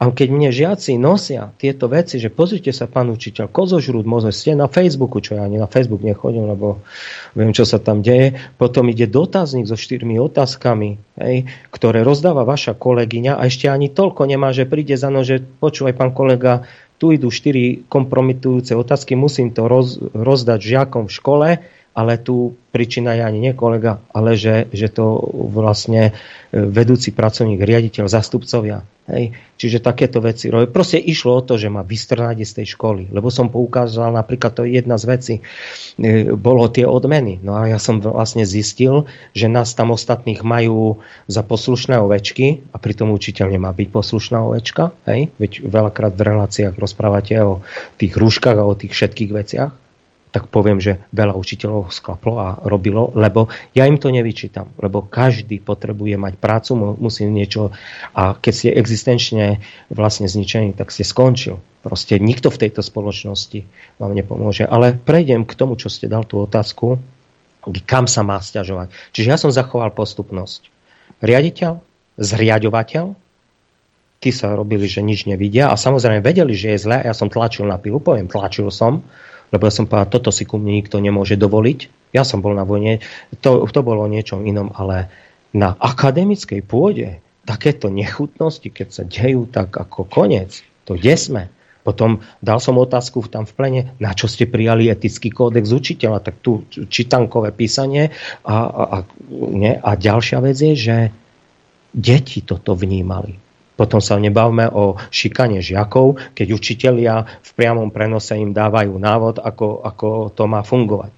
Čiže poviem o tej postupne. Zriadovateľ, ministerstvo školstva, písal som e, pani Lubiovej a ja som si to napísal, lebo to hovorím, taký spis mám doma.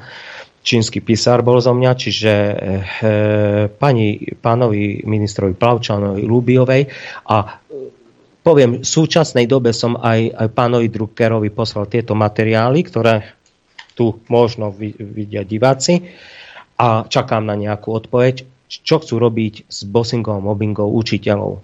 Nebáme sa o žiakoch, to je, to je následok nášho správania a príkladu toho, hej, to, čo sa deje v rodinách, v škole, lebo rodina vychováva a škola len nasmeruje ešte v tej výchove, lebo aj vychovávame tých detí k nejakým hodnotám. A keď poviem ako učiteľ, a v súčasnej dobe už tie hodnoty nie sú, zabudnite. Učiteľ je u smete. 10-ročné decko vás postaví na základnej škole do pozoru. A keď sa začne... konkrétne, ako, ano. čo vám povie, povie žiačka? Veď ste mi Poviem konkrétne, no, perlička. Na momentálnej škole som na základnej škole. E, chvála Bohu, že som sa po dvoch rokoch zamestnal učím telesnú a fyziku a v rámci predmetu som chcel žiačku vyskúšať.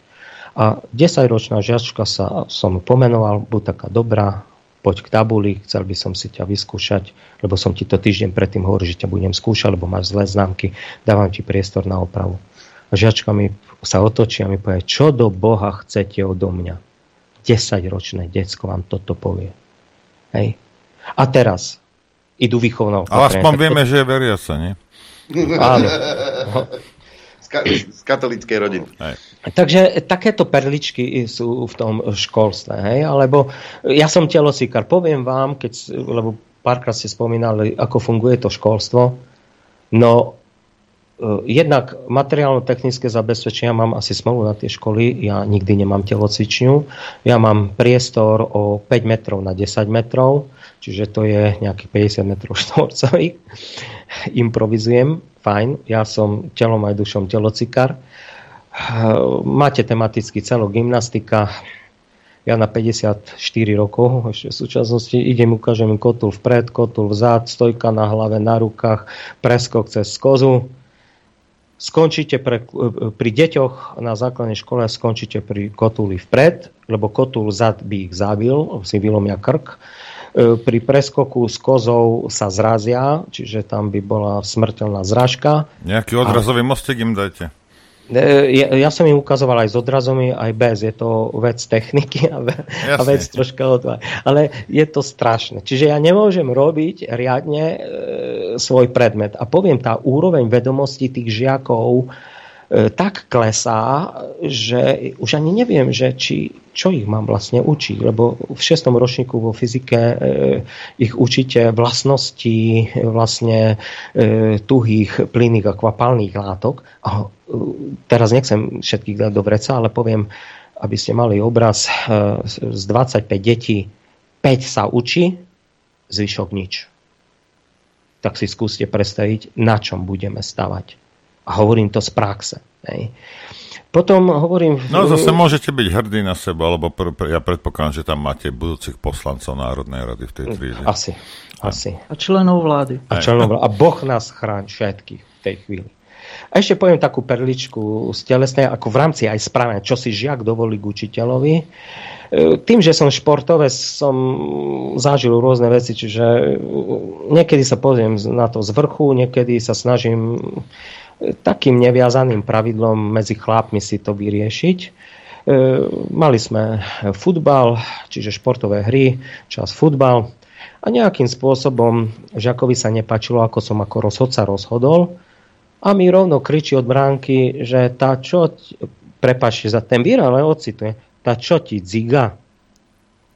Tak som kúkol na ňo, hovorím, dobre, môj zlatý, po hodine porozprávame a troška si vysvetlíme, kde sú tvoje mantiny, ale kde sú moje.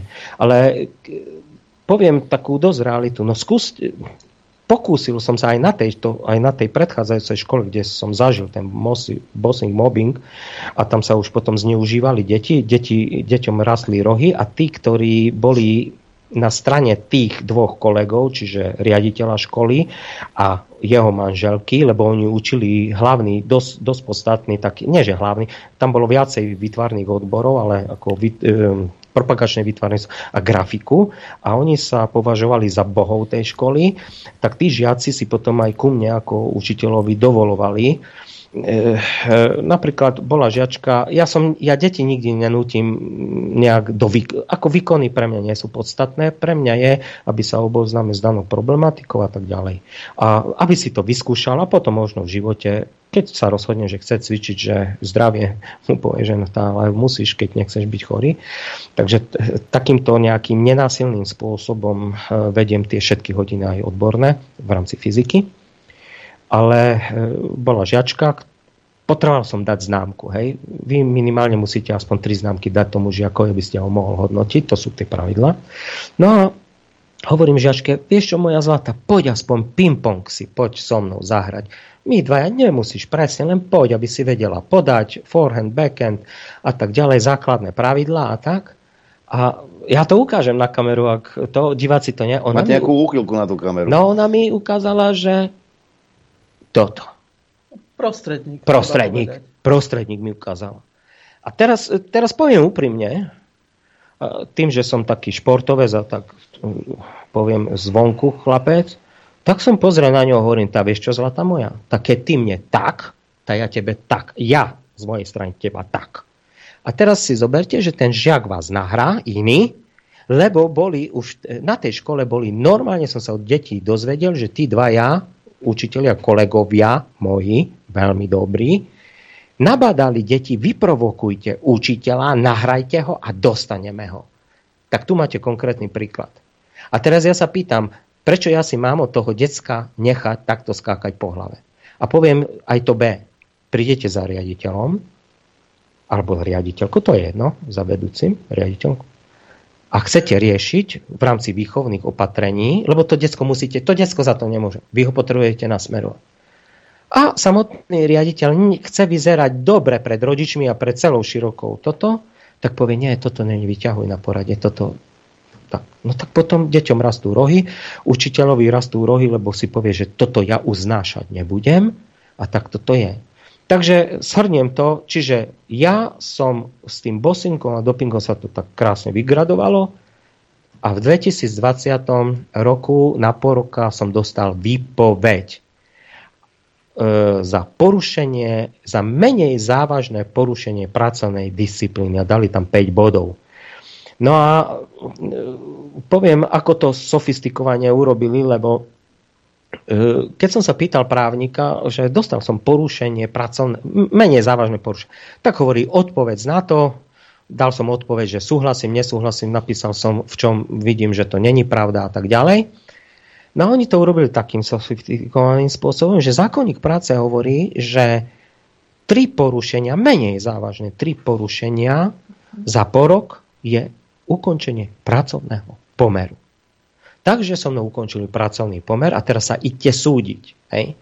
A keď som dával podnety na policiu, poviem na ministerstvo, že bossing, mobbing, ale tam, pozor, tam na tejto škole nielen toto bol, toto bol ako následok toho, na čo som poukazoval, ale tam sa porušovali zákony. Veď vám poviem, že mne riaditeľ trikrát zobral slovo na porade. Keď zistí, najprv som dostal, a keď zistil, o čom chcem rozprávať, ja som chcel riešiť ten daný spor alebo, alebo proste nejakú tú vec, tak mi to slovo zobral.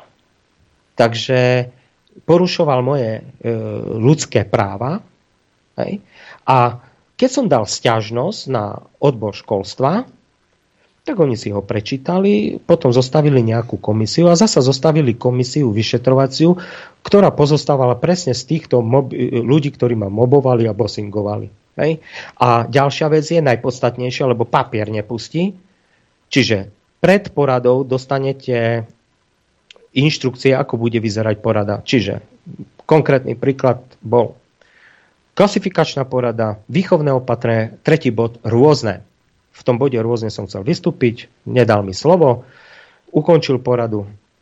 A tak, tak som dal stiažnosť a vypýtal som si zápisnicu z porady kde by malo byť zapísané, že pap si pýtal to slovo. Celá zápisnica bola zmenená aj s bodmi. Bod, e, vôbec e, tá chronológia tých bodov tam nebola. Proste bolo to zmenené. Čiže riaditeľ si dovolil meniť zápisnicu. Tak ako som mal vtedy v tých časoch meniť zápis triednej knihy, s ktorým som nesúhlasil, som vedel, že je to trestný čin, veď by sa to otočilo proti mne. A toto akceptoval Košický samozprávny kraj, pán Trnka, lebo on je županom, pán Ďorko, riaditeľ úradu, lebo s ním som až nakoniec e, tieto veci rozoberal, až tam to prerastlo. A viete, čo je zaujímavé? A tá najväčšia, a toto je slovenská realita, že už aj riaditeľ úradu mi povedal, to bol druhý človek, ktorý mi povedal, máme miesto na inej škole, idte tam, chránte si svoje zdravie, lebo keď neprestanete poukazovať, skončíte. A som skončil. Takže som sa dostal na úrad práce a musel som si nájsť prácu, tak tým, že som na vojne bol vodič prvej triedy, to znamená, jazdil som, mám všetky skupiny, čiže na ťažkej technike, tak som bol prijatý ako vodič do miešavača, teraz tam vo Valalikoch vedo alebo leje betón. Takže tak. Takže som robil e, vodiča pre túto spoločnosť a robil som aj pre asi neviem, či môžem menovať spoločnosť. Robil som vodiča na rozvoz určitého tovaru a poviem vám, tam si človek uvedomí, vážiť si prácu, ale každá práca, každú prácu si treba vážiť, ale tým mojim kolegom by som to čo spôsobili svojimi podpismi, tými 50, jak ma ohovorili. Že by dobre bolo. Že by, a keď som, takto, aby som to dopovedal, čiže stával som o pol štvrtej, o pol piatej na letisku. Rozvážali sme tovar po celom východnom Slovensku a prišiel som domov o pol deviatej. Na druhý deň som sa potreboval vyspať a zasa do kolečka. Čiže som bol včelka robotnica. To sme my všetci včielky Áno, robotnice takže... a myslím si, že dosť učiteľov nás počúva a možno majú podobné skúsenosti, ale to sa dozvieme po prestávke, kedy dáme priestor našim poslucháčom, takže už si nachystajte pršteky. Po prestávke môžete vstúpiť do vysielania aj vy, či už mailom alebo telefonicky. Chcete vedieť pravdu? My tiež. My tiež. Počúvajte Rádio Infovojna. Dobrý deň, priatelia. Servus Norbert. Dobrý deň, priama ja každému. Takže teraz je tá chvíľa, kedy sa do vysielania môžete zapojiť vy. 0950 66 11 16, mailová adresa ránozavináč.infovojna.bz No a ako pozerám, tak už máme prvý telefonát a my počúvame, nech sa páči. Dobrý deň. Zdravím, z východu. Mám nejaký ten svoj rok za sebou, tých 55.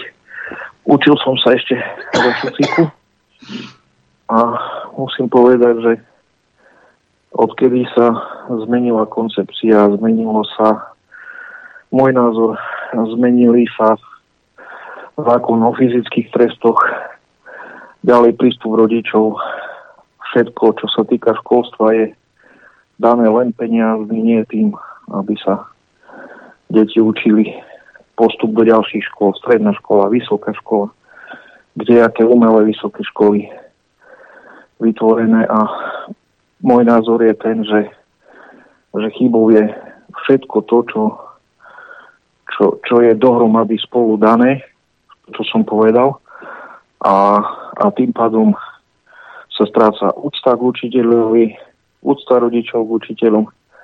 Ja si spomínam na svoj mladý vek a viem dobre, keď som dostal poznámku do žiackej, čo mi zrobil otec. Aj, aj. A varoval som sa toho, ako nemyslím fyzický trest nejaký alebo čo, ale proste vedel to urobiť tak, že som si veľmi rýchlo uvedomil, že učiteľ je niekde vyššie postavený ako som ja a tým pádom som vedel, že čo mám robiť, aby som niečo, niečo dosiahol, aby som mal kľud od otca, aby som mal kľud od učiteľa. Ďalšia vec, čo ja vidím veľkú chybu, že v školách sa používajú mobily vo, vo veľkých oných, ďalej je internet, ohlupuje to ľudí, pretože ja viem dobre, že ako je to s matematikou, fyzikou, chemiou, logické myslenie a tak ďalej. Toto všetko sa odstraňuje. Stačí, čo nám v dnešnej dobe tým mladým ľuďom napíšu alebo do novín, alebo do internetu, alebo na tých diskusiách.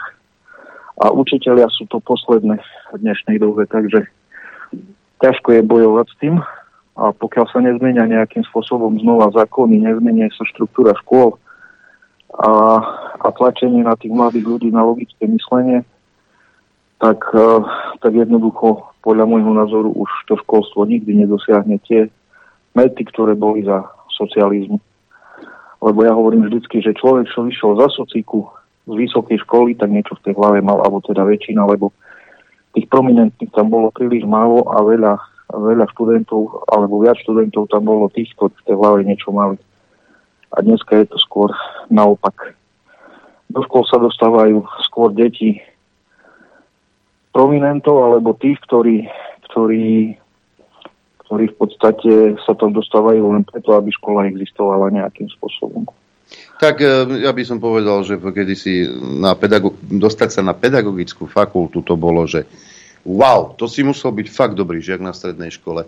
Na tú pedagogickú fakultu sa robil výber, nie nábor.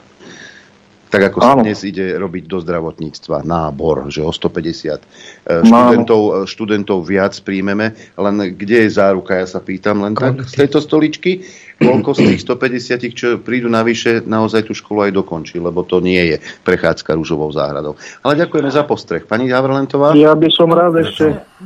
Ďakujeme. No, Adrian, ste ma predbehli naozaj dnes už sa nerobí na vysoké školy výber, ale nábor. Dnes sa rozmnožili najmä súkromné vysoké školy, e, ktoré nekopírujú potreby spoločnosti. Základné školy tam nie o čom. Stredné školy takisto potrebujú pokryť tú populáciu. Ale vysoké školy vždy kopírovali potreby daného štátu, danej spoločnosti a podľa toho bol ich počet a odbory. Dnes sa pustila lavína e, súkromných vysokých škôl, ktorá produkuje údajne 6 tisíc právnikov e, každý rok. Počúvate, na čo je 5,5 miliónovému národu 6 tisíc právnikov e, ročne. My sme robili psychológiu v Košiciach a ja v Bratislave prijali okolo 30 e,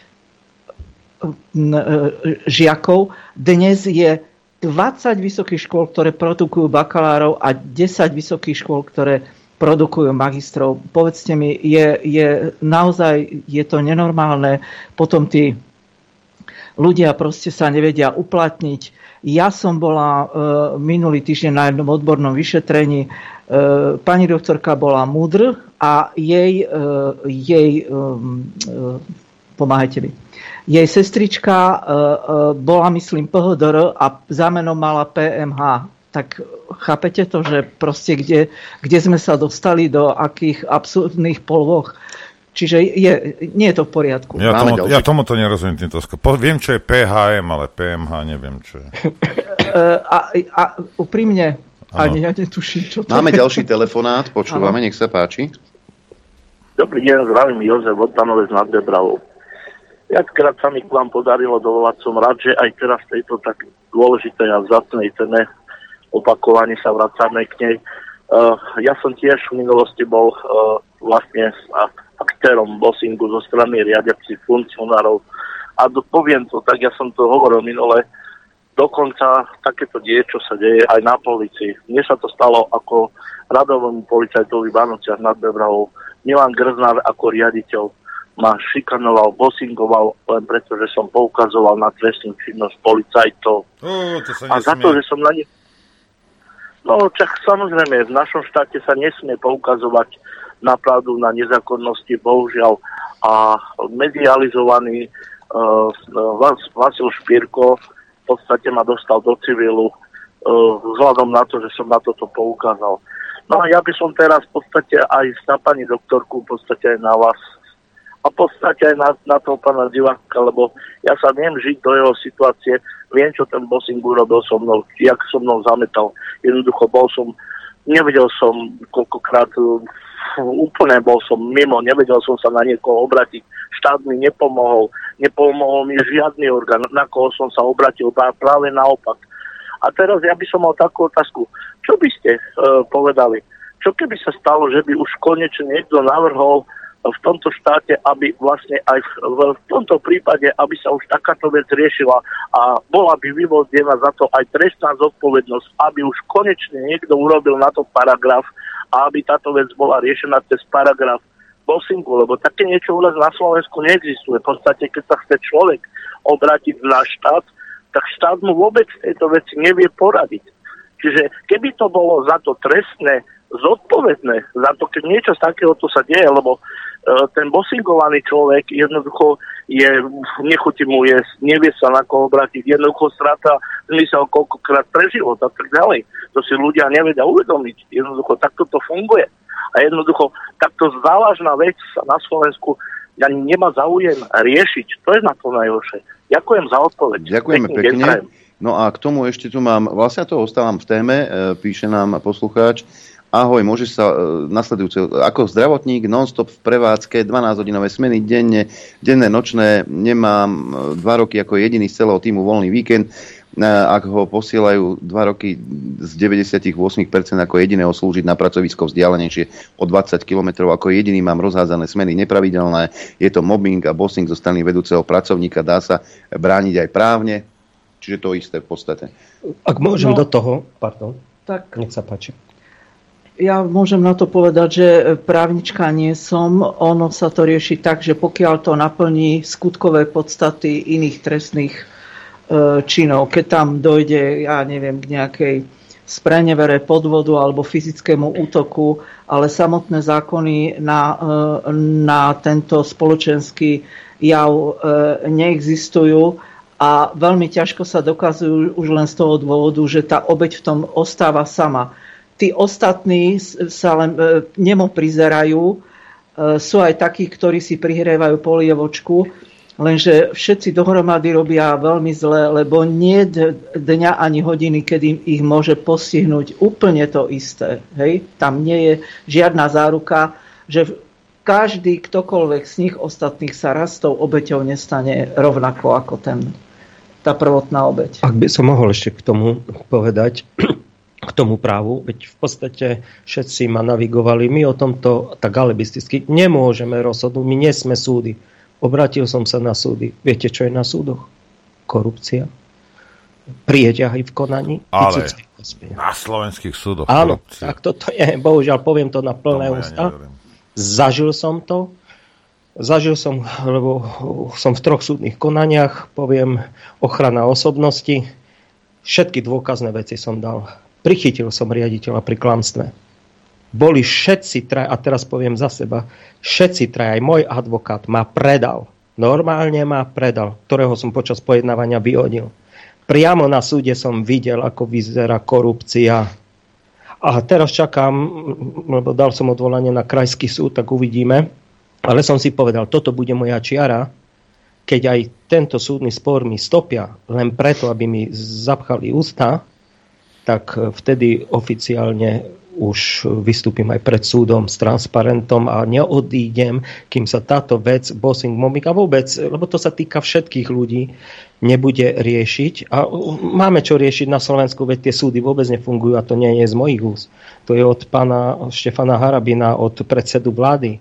Právo, zákon tu nefunguje. A kým toto nebude na stole, nič nebude fungovať. Máme telefonát ďalší, nech sa páči, počúvame. Dobrý deň, nepočúvala som celú reláciu, len tento záver, ale som už učiteľka na dôchodku a k tomuto len toľko, že mňa, e, ja som nezažila tieto veci, ale e, stalo sa to kolegovi, kolegyniam a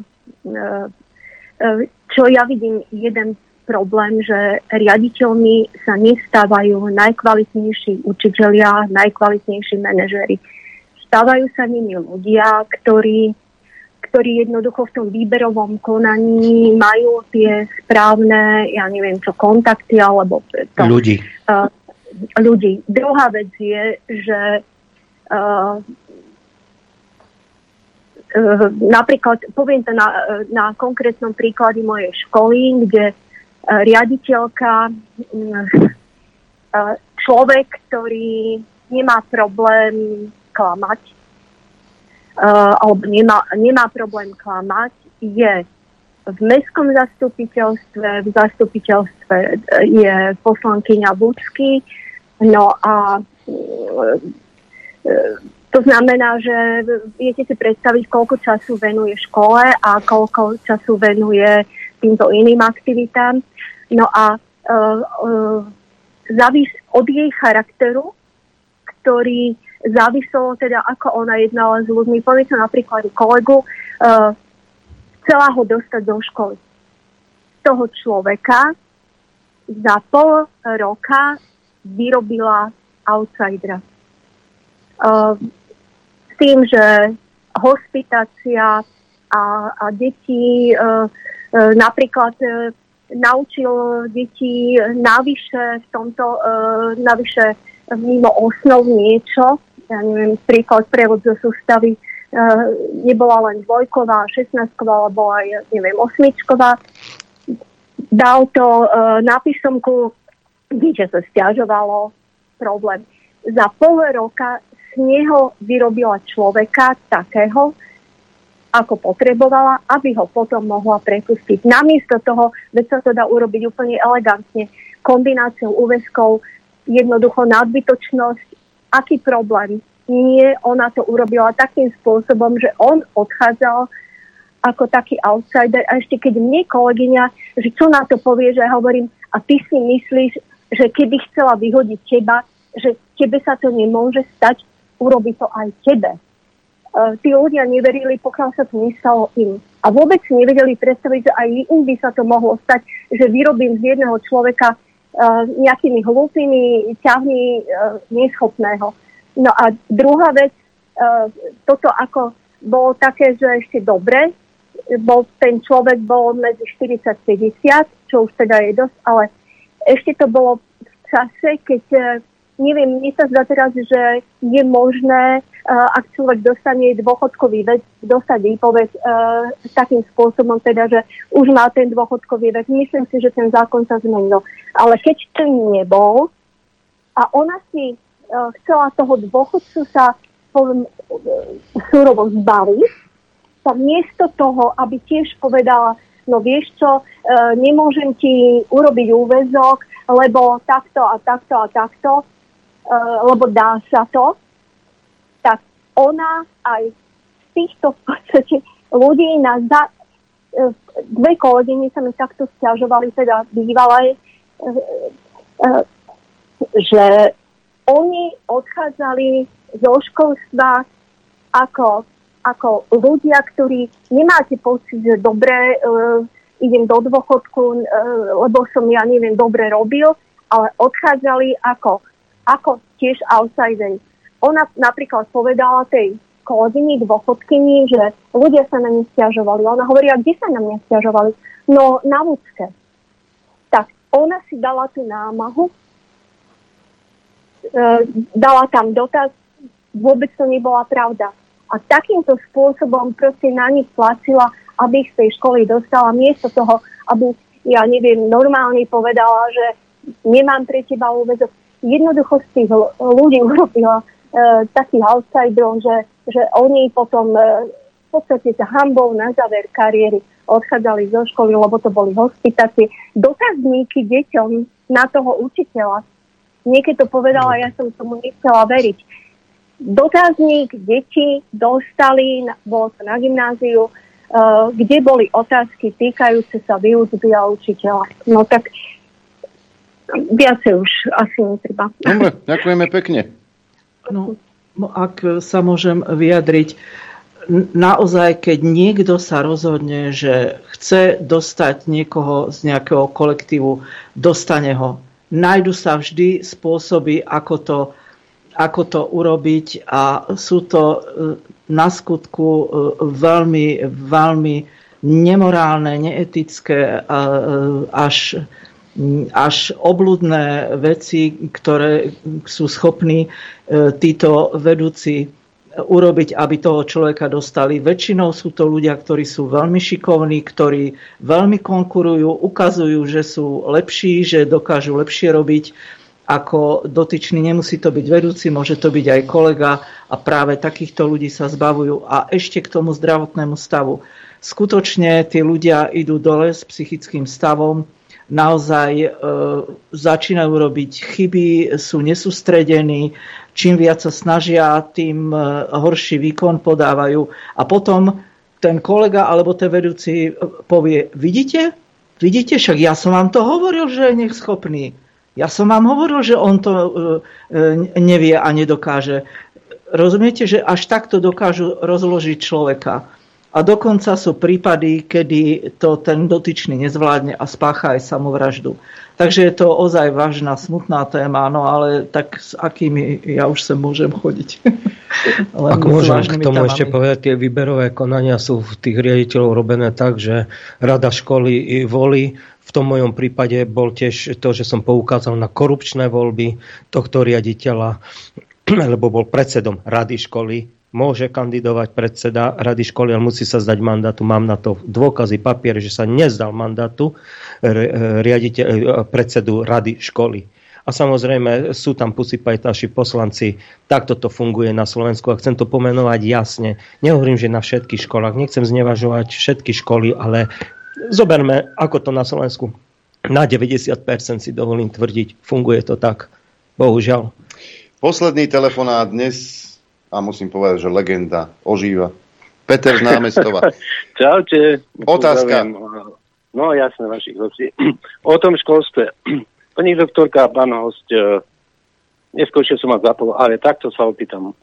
Čo si my myslíte, že 36 vysokých škôl na Slovensku máme, hej, koľko? Všetko je to o, o tom, že aby mali tí páni učitelia, čo skončili školy robotu niekde na vysokej škole, hej, o tom to je.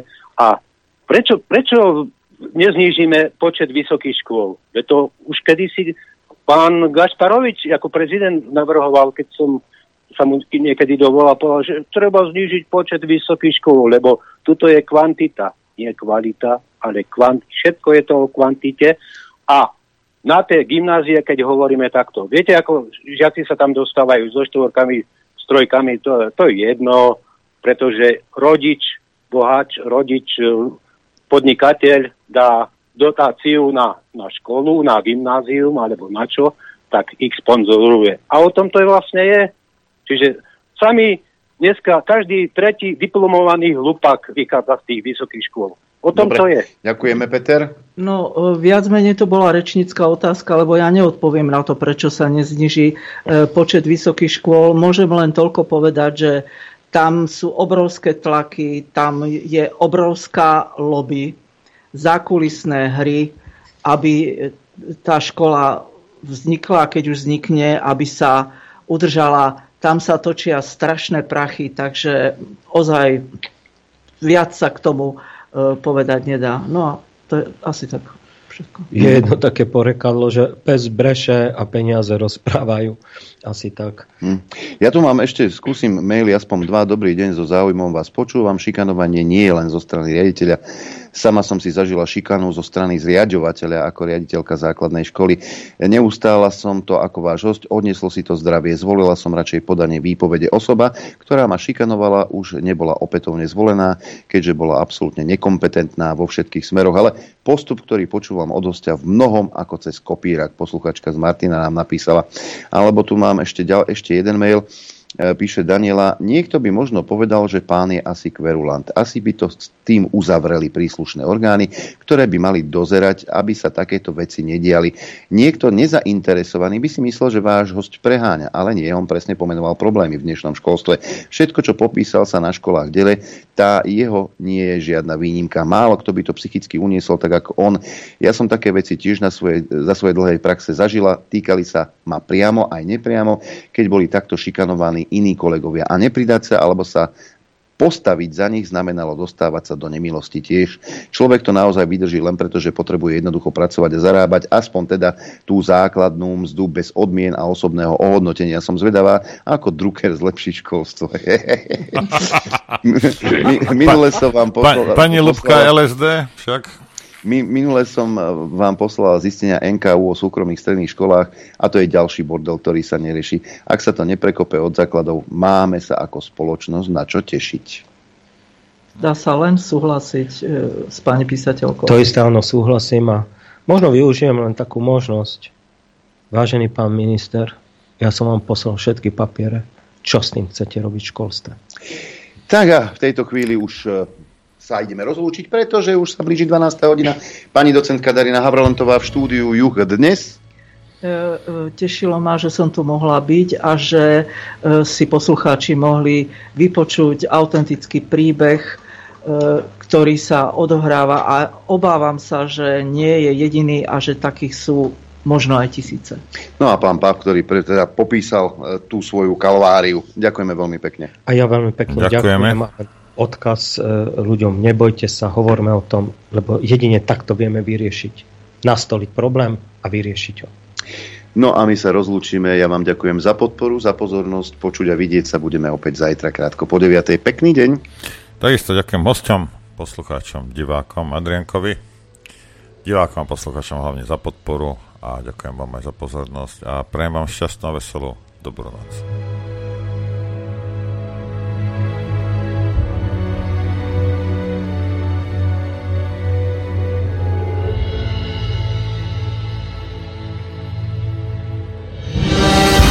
Len vďaka vašim príspevkom sme nezávislí. Nezávislí.